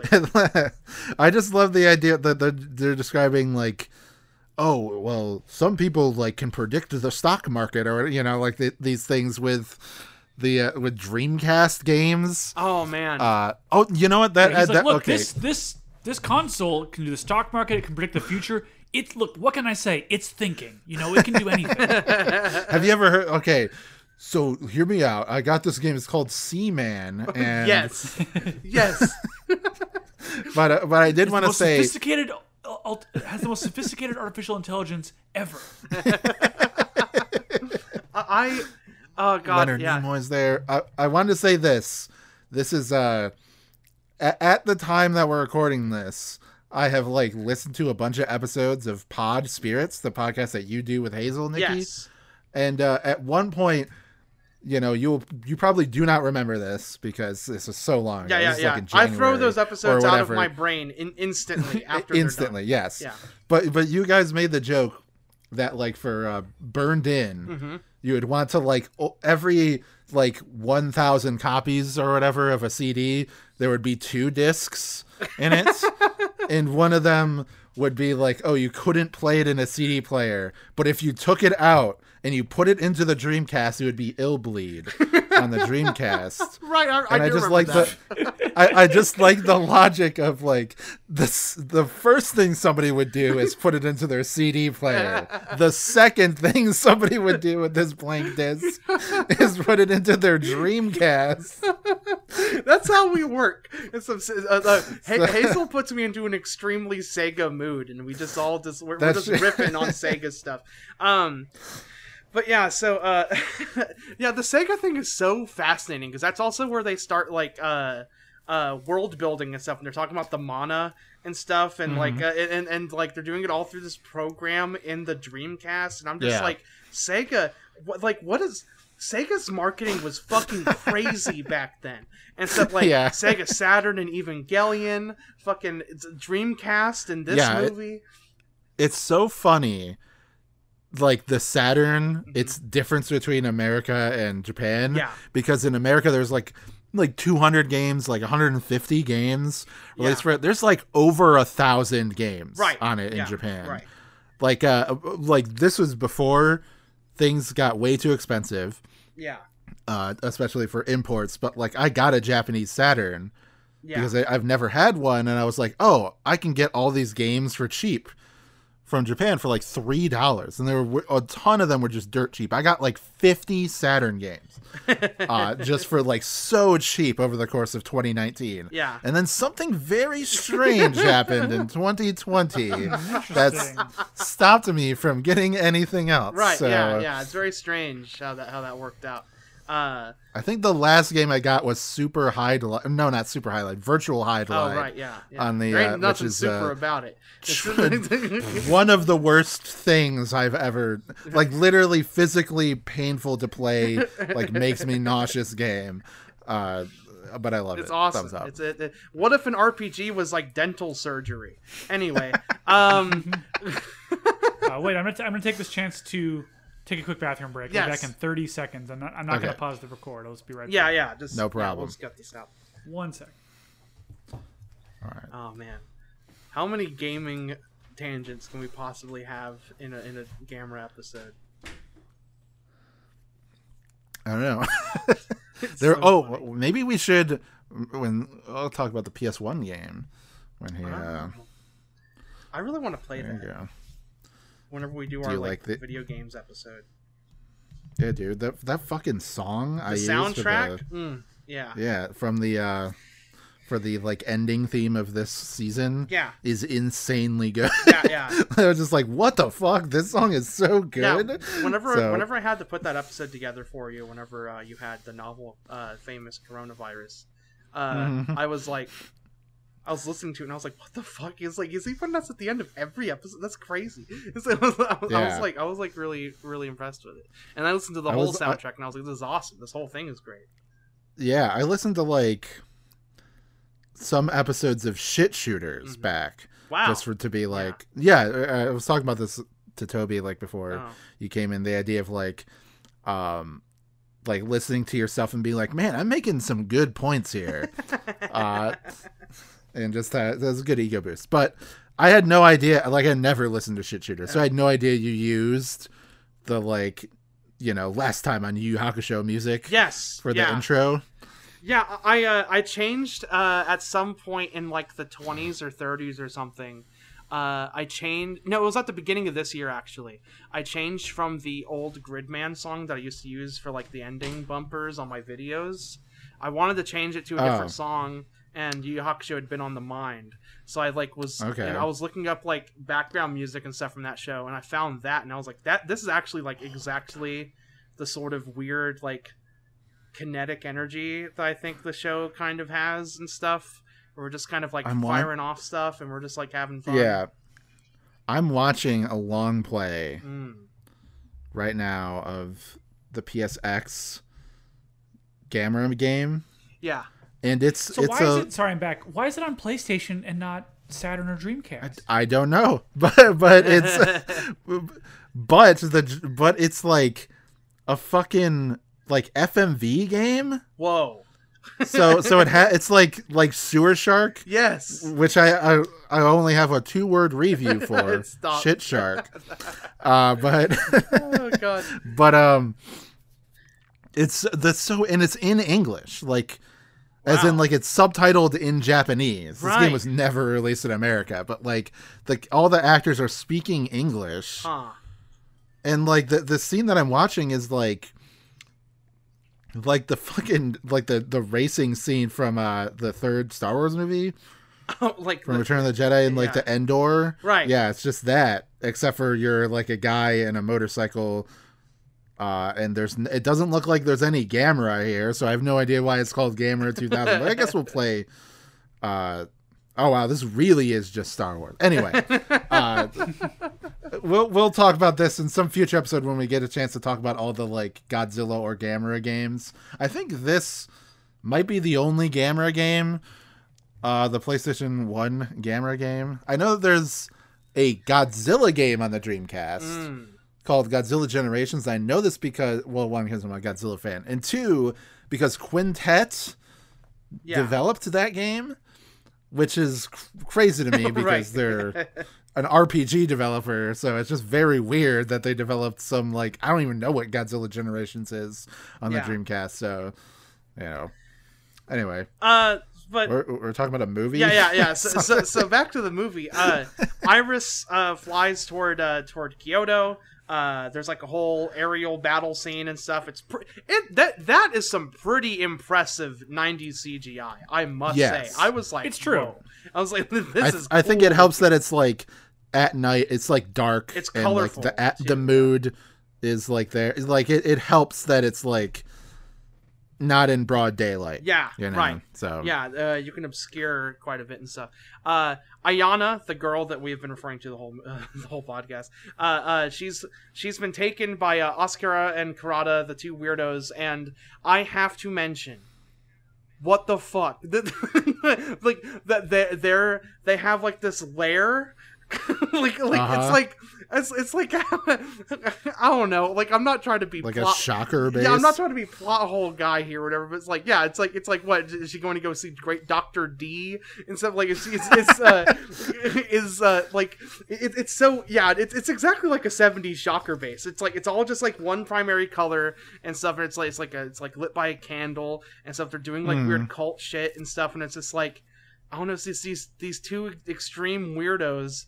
Uh, I yeah, I think I don't know. There's something interesting about that because like you know the Aum Shinrikyo cult had become Right, infamous. yeah. Like since the the first movie or since the second movie. Yeah. And uh like the idea of these weird like new age cults that are like misanthropic yeah, uh must have been like s- on the mind in Japan, you know, like Right. like these ideas of like these like oh these guys that like almost like crave the death of humanity in some way. Like th- these people like see oh Gamera he needs to be destroyed. So Right. then all the Gyaos can come and kill everybody else and thin the numbers and and all that. yeah. Uh, but they're not like I don't know. They're interesting because they're not like villains that need to be thwarted. They're just like fucking weird people that Yeah. have this like. they're just weirdos that really want something, but like they can't exactly do it because, like, I don't know, like they're not Yeah. monsters or whatever.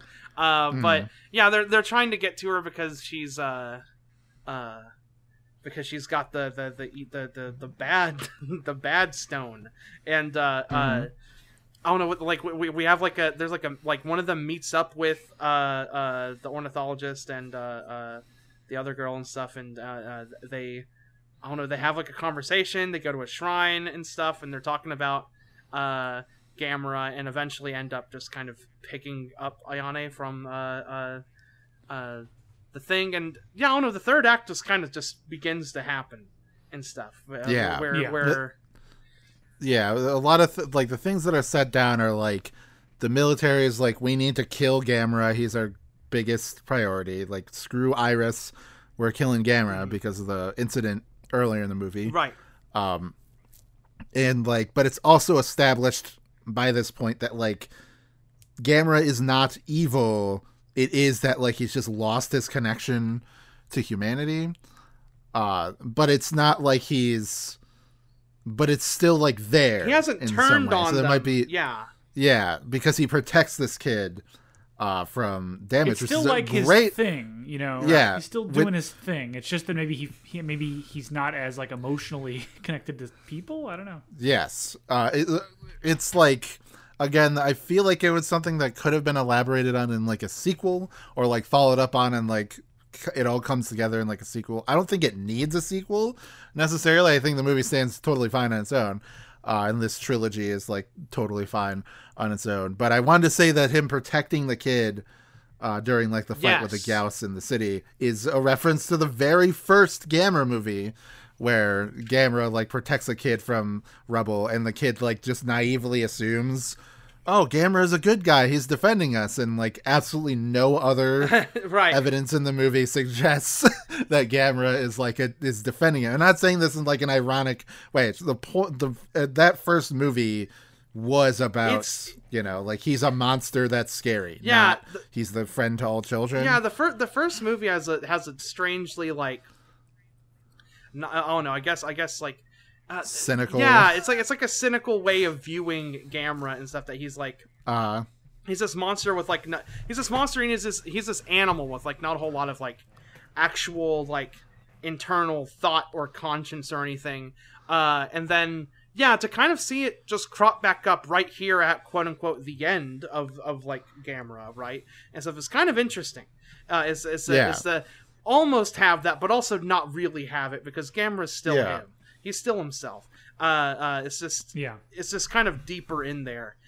Um yeah so so so we get we get kind of the uh uh, uh the climax of the movie and stuff. We get them f- fighting through the city. They cr- crash into uh I, i- is it a station? It, it's like the world It's a train station, okay yeah yeah. yeah okay because i'm just like just the scale of everything i'm like this is the world's biggest building ever and so I mean, like, that's just how bad public transportation is in America. Right, right, so. right. Yeah.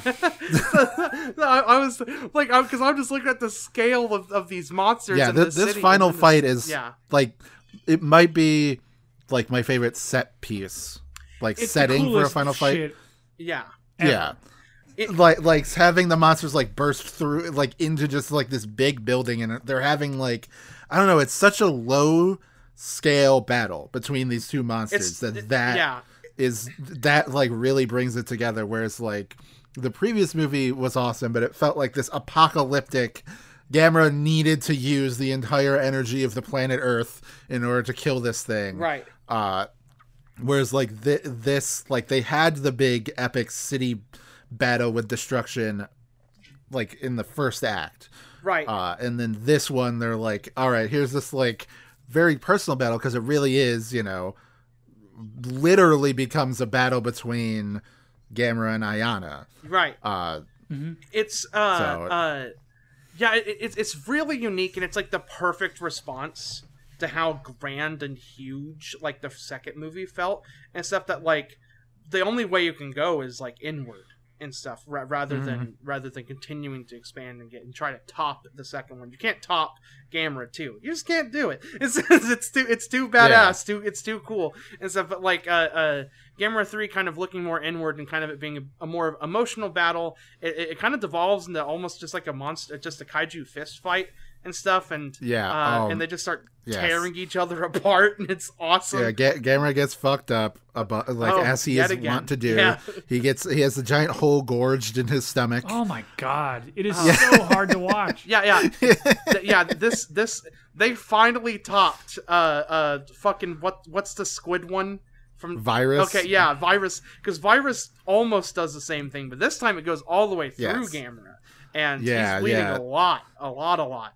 Um, maybe yeah, maybe one of my favorite scenes in the movie is the uh like Iris is like is about to like absorb Ayana and then the uh the boy like he he has this like you know knife this like magical knife that's meant to like kill Iris Right. and he throws it and it just like dings off of uh, Iris, and then like, but it like nicks Ayana in the face.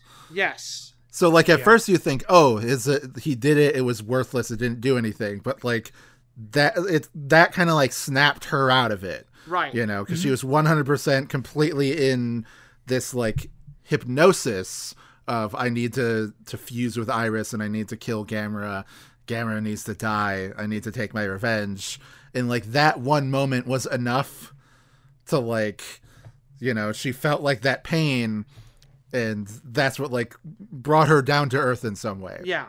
uh and like that's like oh what a brilliant like little move right there you know that uh that they set this thing up and it doesn't pay off the way that you think it will but it pays off in like a way more important way.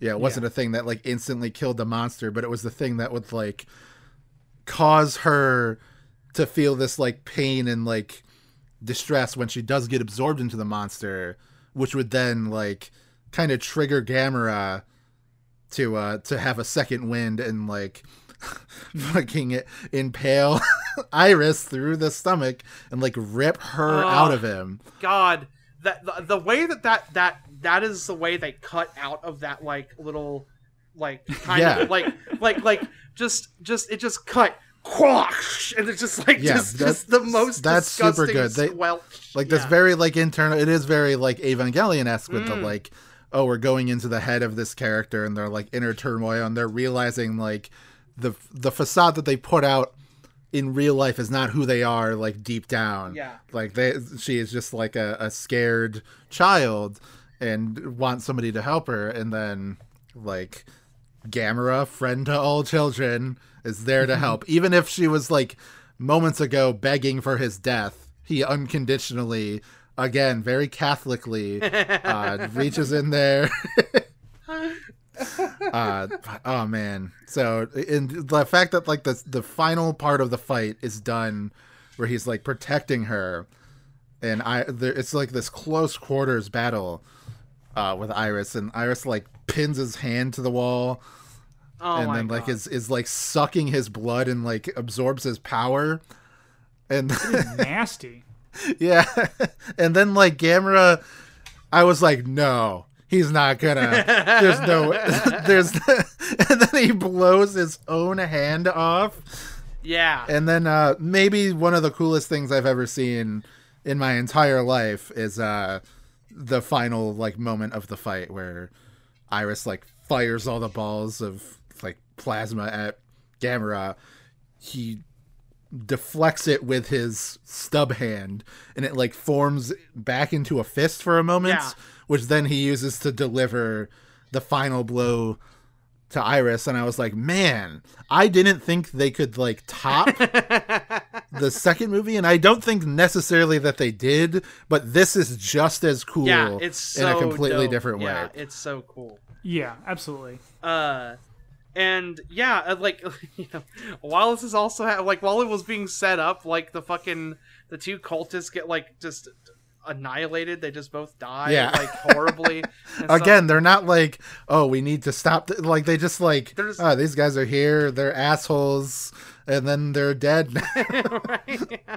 I, I guess I guess like I don't know looking back on it now that we've talked about it a bit more and stuff I guess like it really is just like uh like like the like I kind of see their their place in the movie a bit more where it's just kind of Uh-huh. like this burgeoning worldview like it's not just this girl that feels this way and stuff it like like like it doesn't all pin it on this one girl who's harsh and uh Gamera's Yes. vibe. You also got like some weirdos too that are just like, you know what? Yeah. Maybe maybe Yeah. the monsters should just take all the humans and just kill them instead of and, and, and uh, uh, you know, Gamera, Ga- Gamera, he's like, uh, I don't know, like like, they, they just like immediately turn to like a like a very like nihilistic, very uh, I don't know, just Yeah. just uh, bad way of of kind of looking at things and framing it or whatever.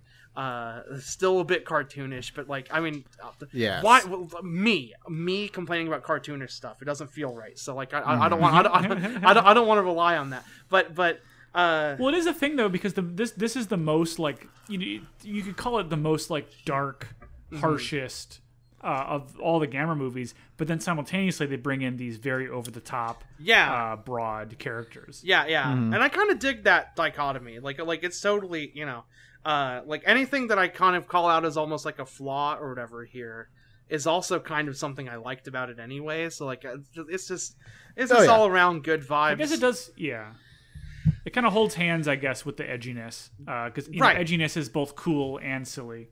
Yeah, exactly. Exactly. Yeah. Yeah. I mean, compared to like I don't know, not to uh to ruffle any feathers here, but to ruffle some feathers, I'd rather watch this than like the multiverse of madness or whatever the hell. right. You know? Man, look, we're, we're getting dangerously close. I love to- you, Sam Raimi. I love you, but yeah. it's just yeah. You know, I just like Evil Dead more. So, Yes. but, but uh, uh, but yeah, fucking.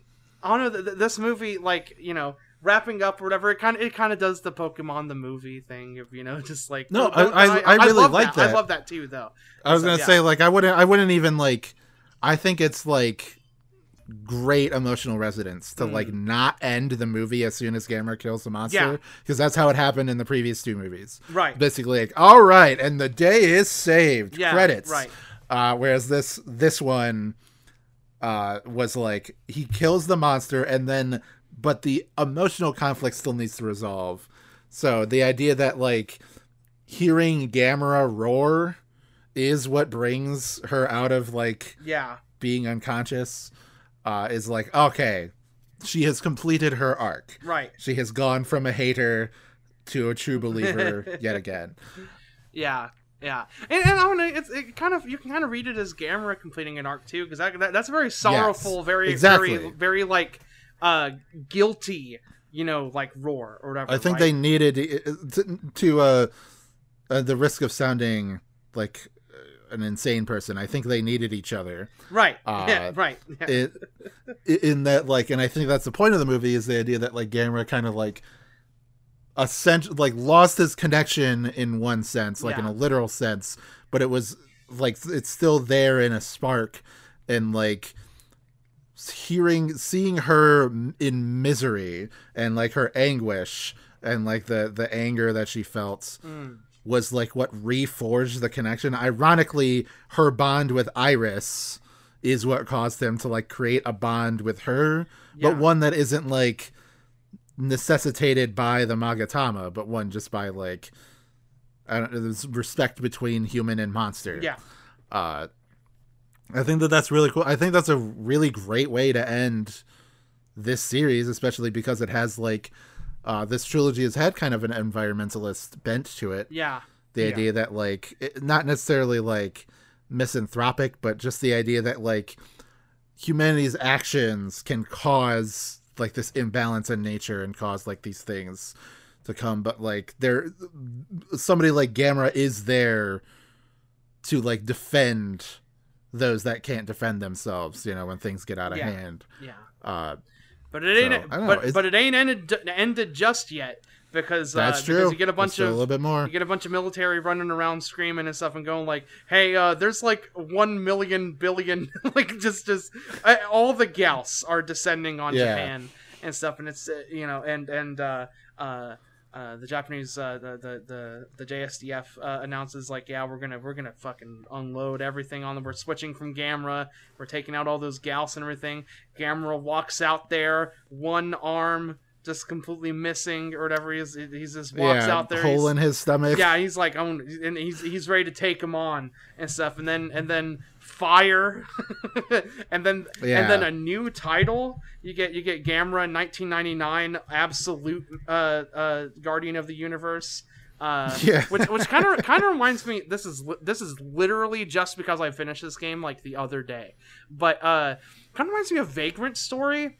Like it's it's its Mhm. sto- it- its title is super like broad and weird, and you don't really get like the context for context for the vagrant part of it until like very late in the game in some dialogue where they start calling the main character the vagrant and everything, and then uh the the Like, it's Ah, a the autonomous story. vagrant. uh, but, but, Yeah. but, but then the game ends and it gives you a different title before it, the credits roll. Uh, the game ends and then it and then it gives you I guess I guess spoilers, but like it's the like it doesn't make it like or it makes sense, but you really have to read into it to, to, to like get it to you.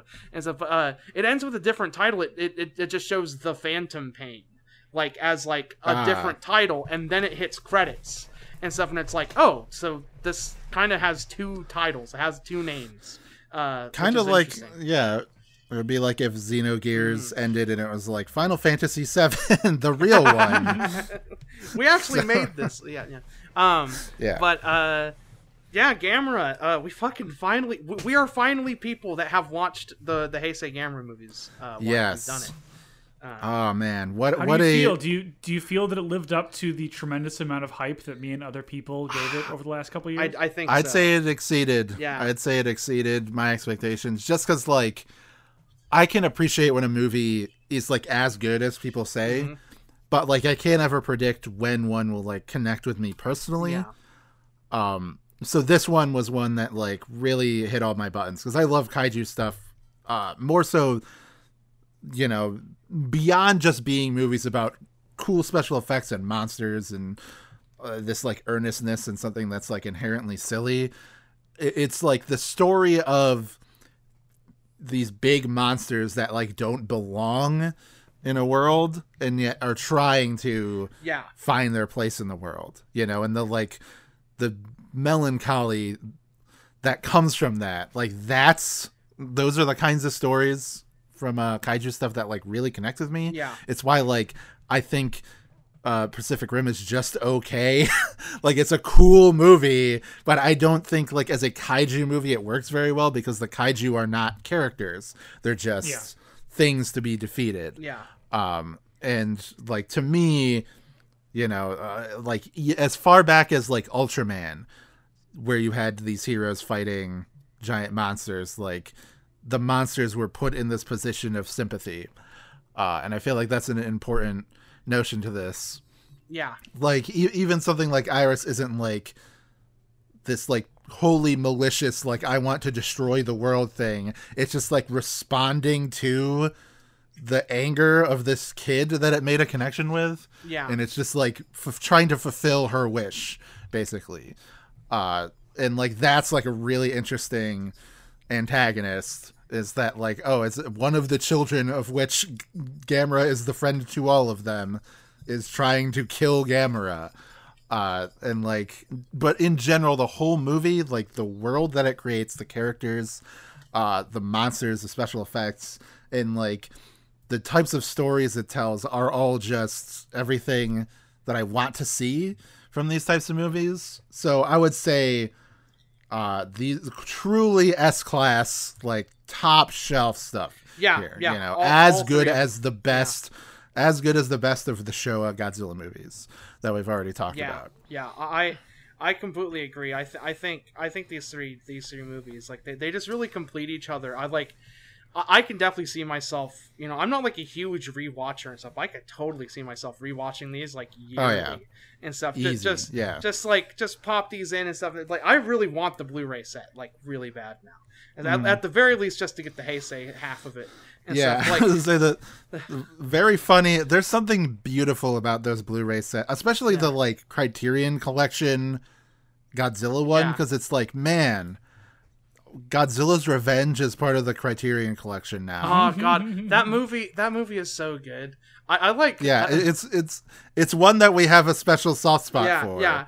Uh, Somebody asked me. but me it's just very funny that that movie, like that, and like Godzilla versus the Sea Monster and stuff, are like part part of the the like up there with like Ingmar Bergman and like all this other stuff. I mean, like, literally on my actual DVD shelf, it's the Godzilla one and the Bergman one because they're of Yeah. similar size. they're like right next to each other on my shelf. uh uh so, someone recently like uh uh in a community I'm in uh, asked for some kaiju film recommendations. I recommended these ones. I recommended uh so, like some of my favorite Showa Godzilla movies or some of my favorite Showa Toku movies that we watched and everything throughout for season 1.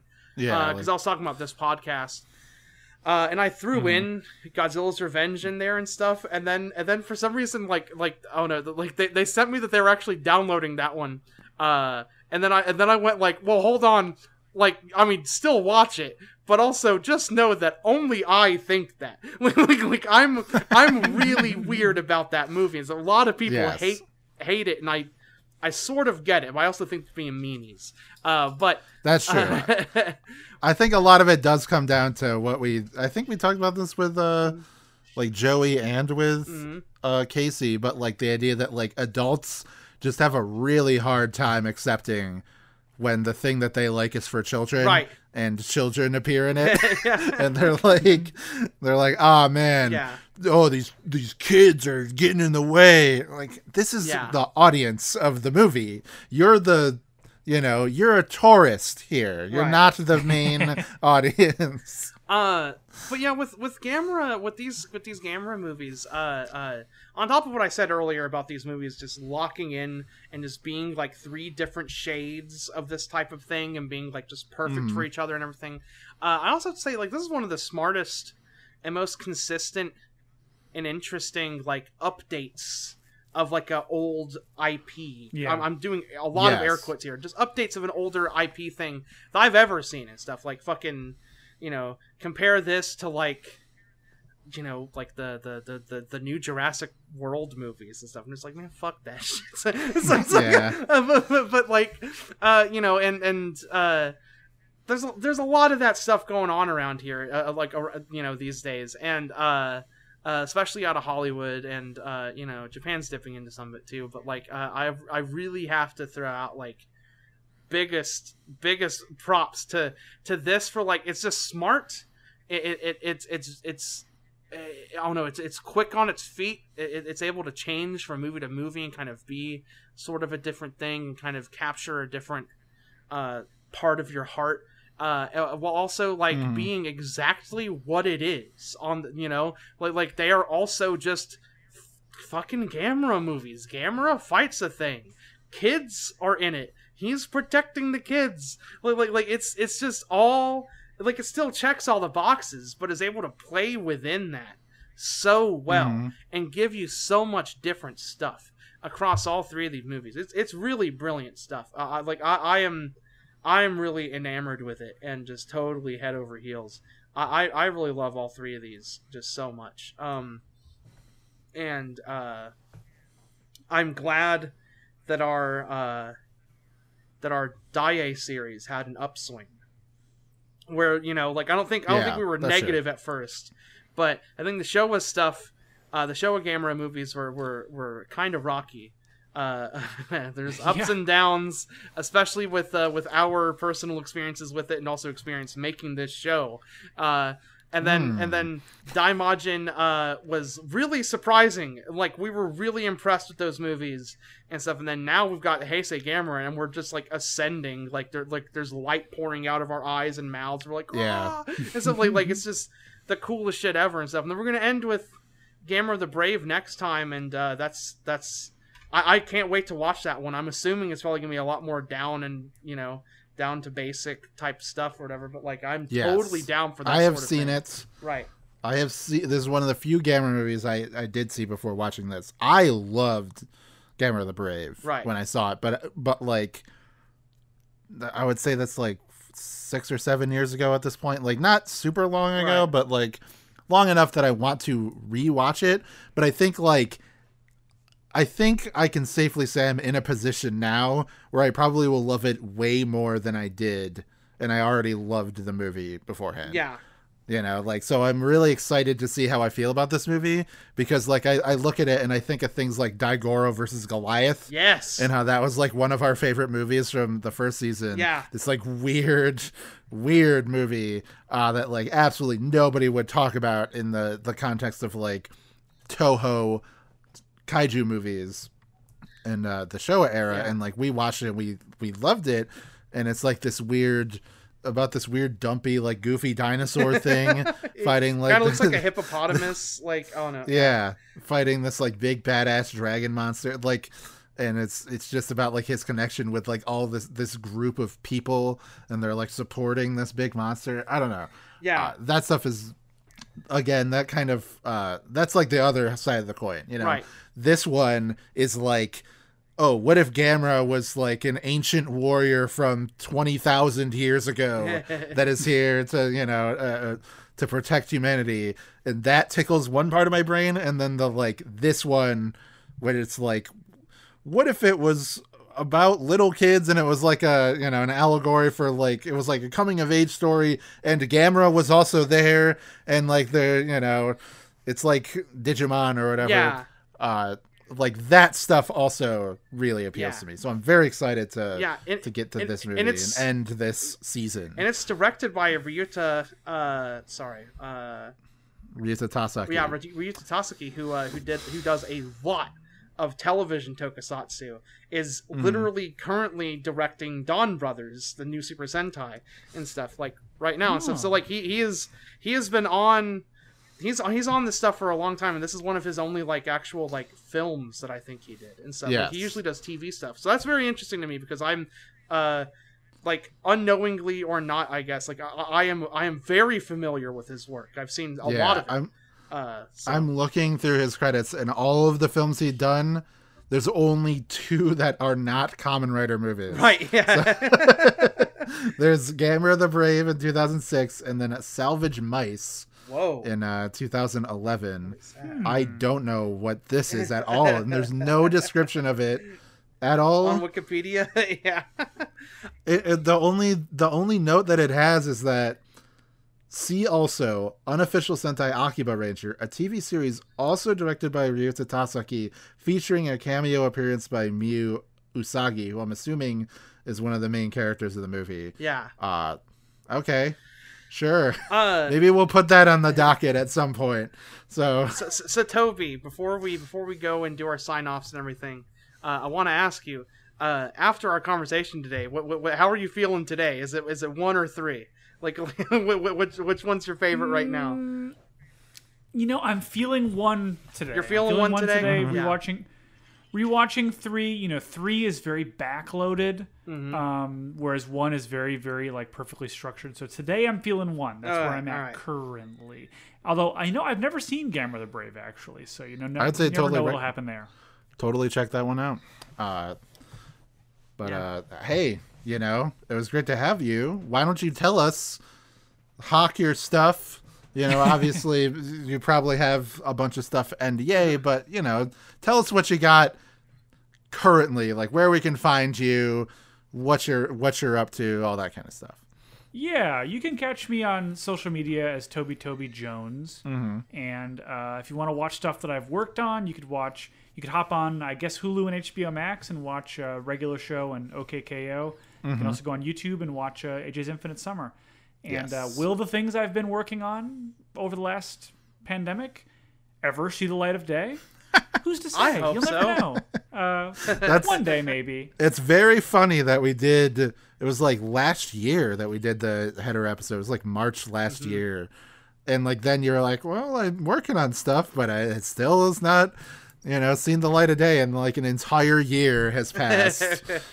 so like, That's nope, true. still That's nothing, still not. Which is to- like totally fine. Obviously, I have no idea about the inner machinations of what goes on in your job, but it's just a a very funny like how slow the production pipeline can be sometimes. Yes, Uh, I wish I. I mean, d- that's it's the development thing where it's Yeah. like, Yes. well, I'm in development, developing, and uh, going through multiple mergers. So uh, you know, just trying to keep my head above Mm-hmm. That's true. water. Yeah, that for is sure. true. Uh, My you God, know. uh, Yeah. I I won't. There's some things where I'm like, what happened? What is going on here? Especially like, man, Summer Camp Island was supposed to have ended like two weeks ago, and then they're just like, mm, no, next year is when that final Yeah. season of that show is supposed to come out. I was like, Yeah, what is going on behind? You know, uh, yeah. So It's wild. Yeah, things things are. I mean, again, my project uh, that I'm working on at Cartoon Network is now is now going through its second merger, uh, and uh, you dear know, God, best of luck. wish me luck with that. Uh-huh. uh, you know, Yeah.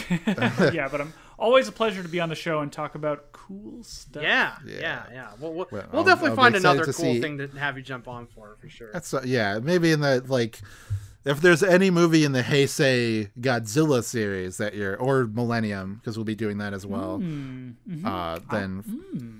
I'll think about it. I am fond of those movies, so I'll, I'll, Yeah. I'll see Yes. if I want to want to call dibs on any of those. Yeah, yeah. yes, prob- probably not like. I know you like Biolante, but that's like a couple movies from now, so you know, want to give somebody else. Oh yeah, yeah. Give give the some spotlight space. at that point. Um, but yeah. Uh, do you want me to do my my Patreon thing, my spiel? You know what? I think I do. Okay, Nikki. okay. I think I cool, do yeah. want you to. So so so if you guys want to give us money and and Uh-huh. uh, you know uh, uh, help support the show and make it as Hmm. big and as beautiful as it possibly can be, you're gonna head over to our Patreon, patreon.com slash explode when defeated. At our one dollar tier, you can get episodes of this very show one day early without any of the ads that uh honestly Mm-hmm. Wyatt is getting very scary at about how good he is at like making those Yeah. ads very funny. Yeah. Uh, they, they are extremely entertaining and, and stupid, and I'm Yeah, a little bit 'cause- okay. I'm a little bit surprised me to- hasn't gotten mad at us or anything. That's But- true. Uh, what I do is they give me the like guy. They give me like this the general Mm-hmm. outline of what it should be, you know, and all the lines. And I'm like, I'm not gonna just record this stock because that's super boring. So then I just like put it into Google Docs, and then I just like spend like whatever comes to my brain within five minutes I write down.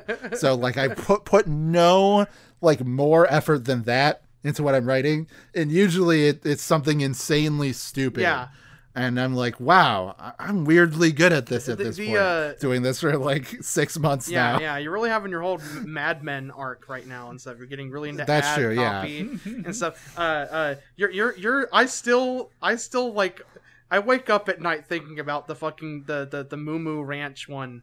The uh, the, Yes, the, uh, the, yep. the, the, the, Uh-huh. the cowboy one. So really, that one really got me. Um, but uh, um, uh, yeah. So so one dollar you can get uh, uh shows of you can get episodes of this show one day early without any ads. Uh, and then uh, you can also get our off-topic show called Shit Shooters, where we just kind of talk about whatever. Uh, we talked a whole lot about like Final Fantasy 16 and how excited we are for it Oh, in the last episode that we recorded up to this point, um, as of recording right now. Uh, and then for the five dollar tier.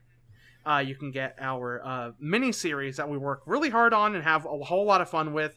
Right now, we're finishing up. Uh, we're at the time of recording, we are finishing up a series on uh, the Muppets movies, uh, at least one phase of it, and then uh, uh, we'll be getting into Like yeah, as, Yeah. as this is being released, we'll be doing the rebuild. yeah rebuild of Evangelion. Eva movies. Yeah.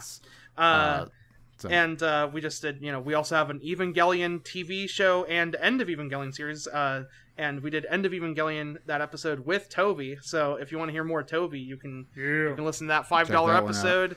it's a three hour long episode. Oh, it was great. We all got we all got like really in there and stuff with our reading. It was very funny that we released that episode and then like the next week you did a Pod Spirits episode that was like four hours long or something Yeah, like r- or semi recently like you recorded an episode that was like oh yeah it's like four hours long yeah, uh, like- yeah, yeah. th- th- that that episode still isn't out yet at the time of recording this. It's probably out by now and stuff. Uh, but like, uh, me and Hazel were recording it, and we were we were going very long, and then and then at some point we were like, well, how long will it take for us to beat our previous longest episode?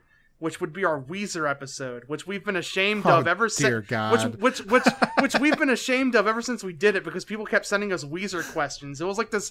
It was this Pandora's box. It's like we should have never talked about the Weezer discography this like ever. And so Uh-huh. so so we we did top it, and uh, uh, it took us now about four Yeah. hours to, to do it. it's become like a running gag on the show like yeah. You, you talk every time they release a new ep you like take time out to talk about Well, yeah, because we talked about like 20 albums on that one episode. So, like, we might as well Yeah. keep up. But, like, uh, uh, gotta be completionist I actually have a new EP coming out on Tuesday, uh, right now. Oh, so, dear. so yeah, Oh, yeah. oh, boy, Th- so there's to- no I- way it can be good. But um, but uh, uh, yeah, for the five dollar tier, you can get you can get our miniseries, Evangelion, Kamen Rider, all that stuff. Planet of the Apes, love that series. That was such a good time. Yeah. Uh, and uh, for a thousand dollars, uh, I'll call you Boss Hog at the end of every episode. I don't know, like Yep. no one's done it yet, but you can be the first if you have a thousand bucks to spare and you just want to throw it at me and make make my life way easier stuff, you can totally just do that. Uh, Daddy needs a new MacBook. I'm telling you. Uh, and uh, uh, you can find me on Twitter uh, at anti underscore laser. Uh, I'm, you know, just posting, doing stuff, retweeting art of some kind. You know, the works. Uh, and then uh, the huge, the huge, the huge, and then uh, uh, uh twitch.tv slash anti laser 009. Uh, I do uh, streams uh, of the of the talk show variety, sort of, uh, on uh, every Sunday whenever new Shonen Jump chapters drop, and I just feel like talking Mhm. about comics with people and stuff. Uh, Yeah. and uh, it's a whole lot of fun. Like I only do it; it's only like an hour long or so, so I don't like spend all day doing it or whatever. So I'm, it's just a little fun little thing to talk about to talk about some comic books and uh, stuff. Like Yeah. That. Uh, and uh, Wyatt, what, what? Tell us what you're doing. What What are you doing? Oh, you can find me on twitter.com slash wazbranger, W A Z P Ranger.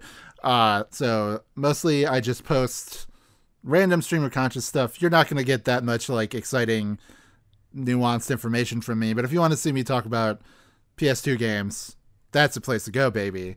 Oh Uh, yeah, Shadow Hearts. Let's go. How? Yes, Shadow. yes, Shadow Hearts has been consuming my life as of recording this. Probably done with the second game by the time this comes out. Should be in like August. Uh, so yeah, but thumbs up to that. Love those games. The Roger Man, Roger Bacon. He's my my favorite. Uh, so can't wait to see more of him. But either way, uh, you can find me on YouTube at It's Only Magic. Uh, I do kind of cartoon retrospectives and personal retrospectives on my opinions on cartoons. I've done uh, like a year ago. I did a really good one on Camp Lazlo and My Gym Partner's a Monkey. Uh, these kind of like two titans of like everybody would always say, "Oh, that was like when Cartoon Network sucked," and uh, I agreed with it because I was, you know, when you're a kid and you're on the internet, you know, and you're like 12, and all of the people making content are like 25, and they're talking about how Animaniacs is the greatest show ever made, and Batman the Animated Series is the greatest show ever made, and all this stuff. Uh, you just agree with it. You know, you're like, okay, yes, this is what this is correct. This is the correct opinion. And then when they say like, I don't like any of that new stuff, you're like, yeah, me neither. Uh, but I wanted to challenge that and say like, whoa, what if these shows did have something of value? Camp Lazlo, very funny show. Uh, and like if you're a fan of regular show, then JG Quintel got to start there. Uh, and then My Japan is a Monkey, not quite as good, but an interesting show nonetheless, and one that I was very entertained throughout. Uh, I recently did a video on Adventure Time, and I'm going to be doing a lot more videos on Adventure Time uh, as the year goes on.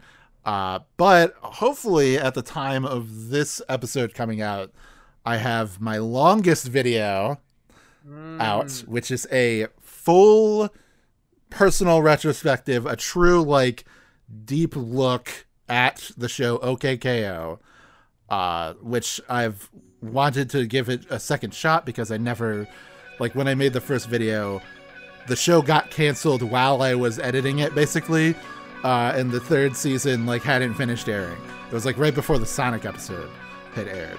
Uh, so I wanted to like because the third season ends in such a way that I'm like, I need to talk about this at some point in my life, right? I need to record myself talking about this. Yeah. Uh, so I There wrote. I wrote a like 80 minute long video that's, that's talking about OKKO, and uh, hopefully I'm trying to get it up before the fifth anniversary of the show, which was in August. Right. Uh, so hopefully it'll be up by now.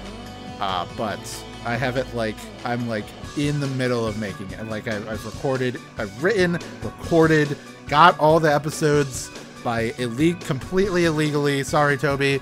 Uh, and you know, just started editing, but like it's gonna hopefully be up by the time that you're listening to this. Uh, so check that one out. It's a long one. I know people like those long videos. I don't want to make long videos because I hate video editing. Uh, but either way, that's going to do it for this week's episode of Demolition Die. Again, thank you so much for being here, Toby. And uh, Always a pleasure. And uh, upon hearing about the KO video, I can only embody my favorite character, Johnny Bravo, and say, "Whoa, mama." of course. And uh, next, join us as we finish off this season of the podcast. Demolition Die, Season 2 Explode When Defeated presents, and we're going to tackle the final Gamera movie ever made, Gamera the Brave. See you there. Watch them announce a Gamera movie like right after we Yeah. fucking make that. Shin Shin Gamera? No, that would be too obvious. no. Shin Gamera. Yeah.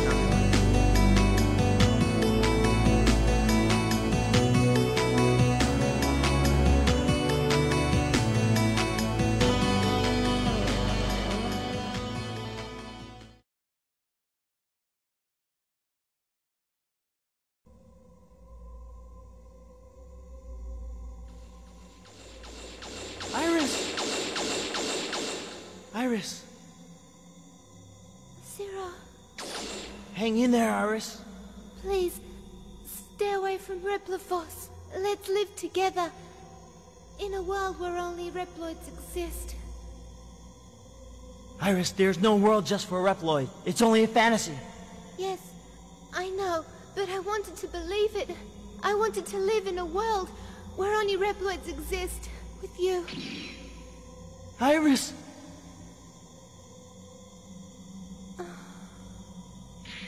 Iris!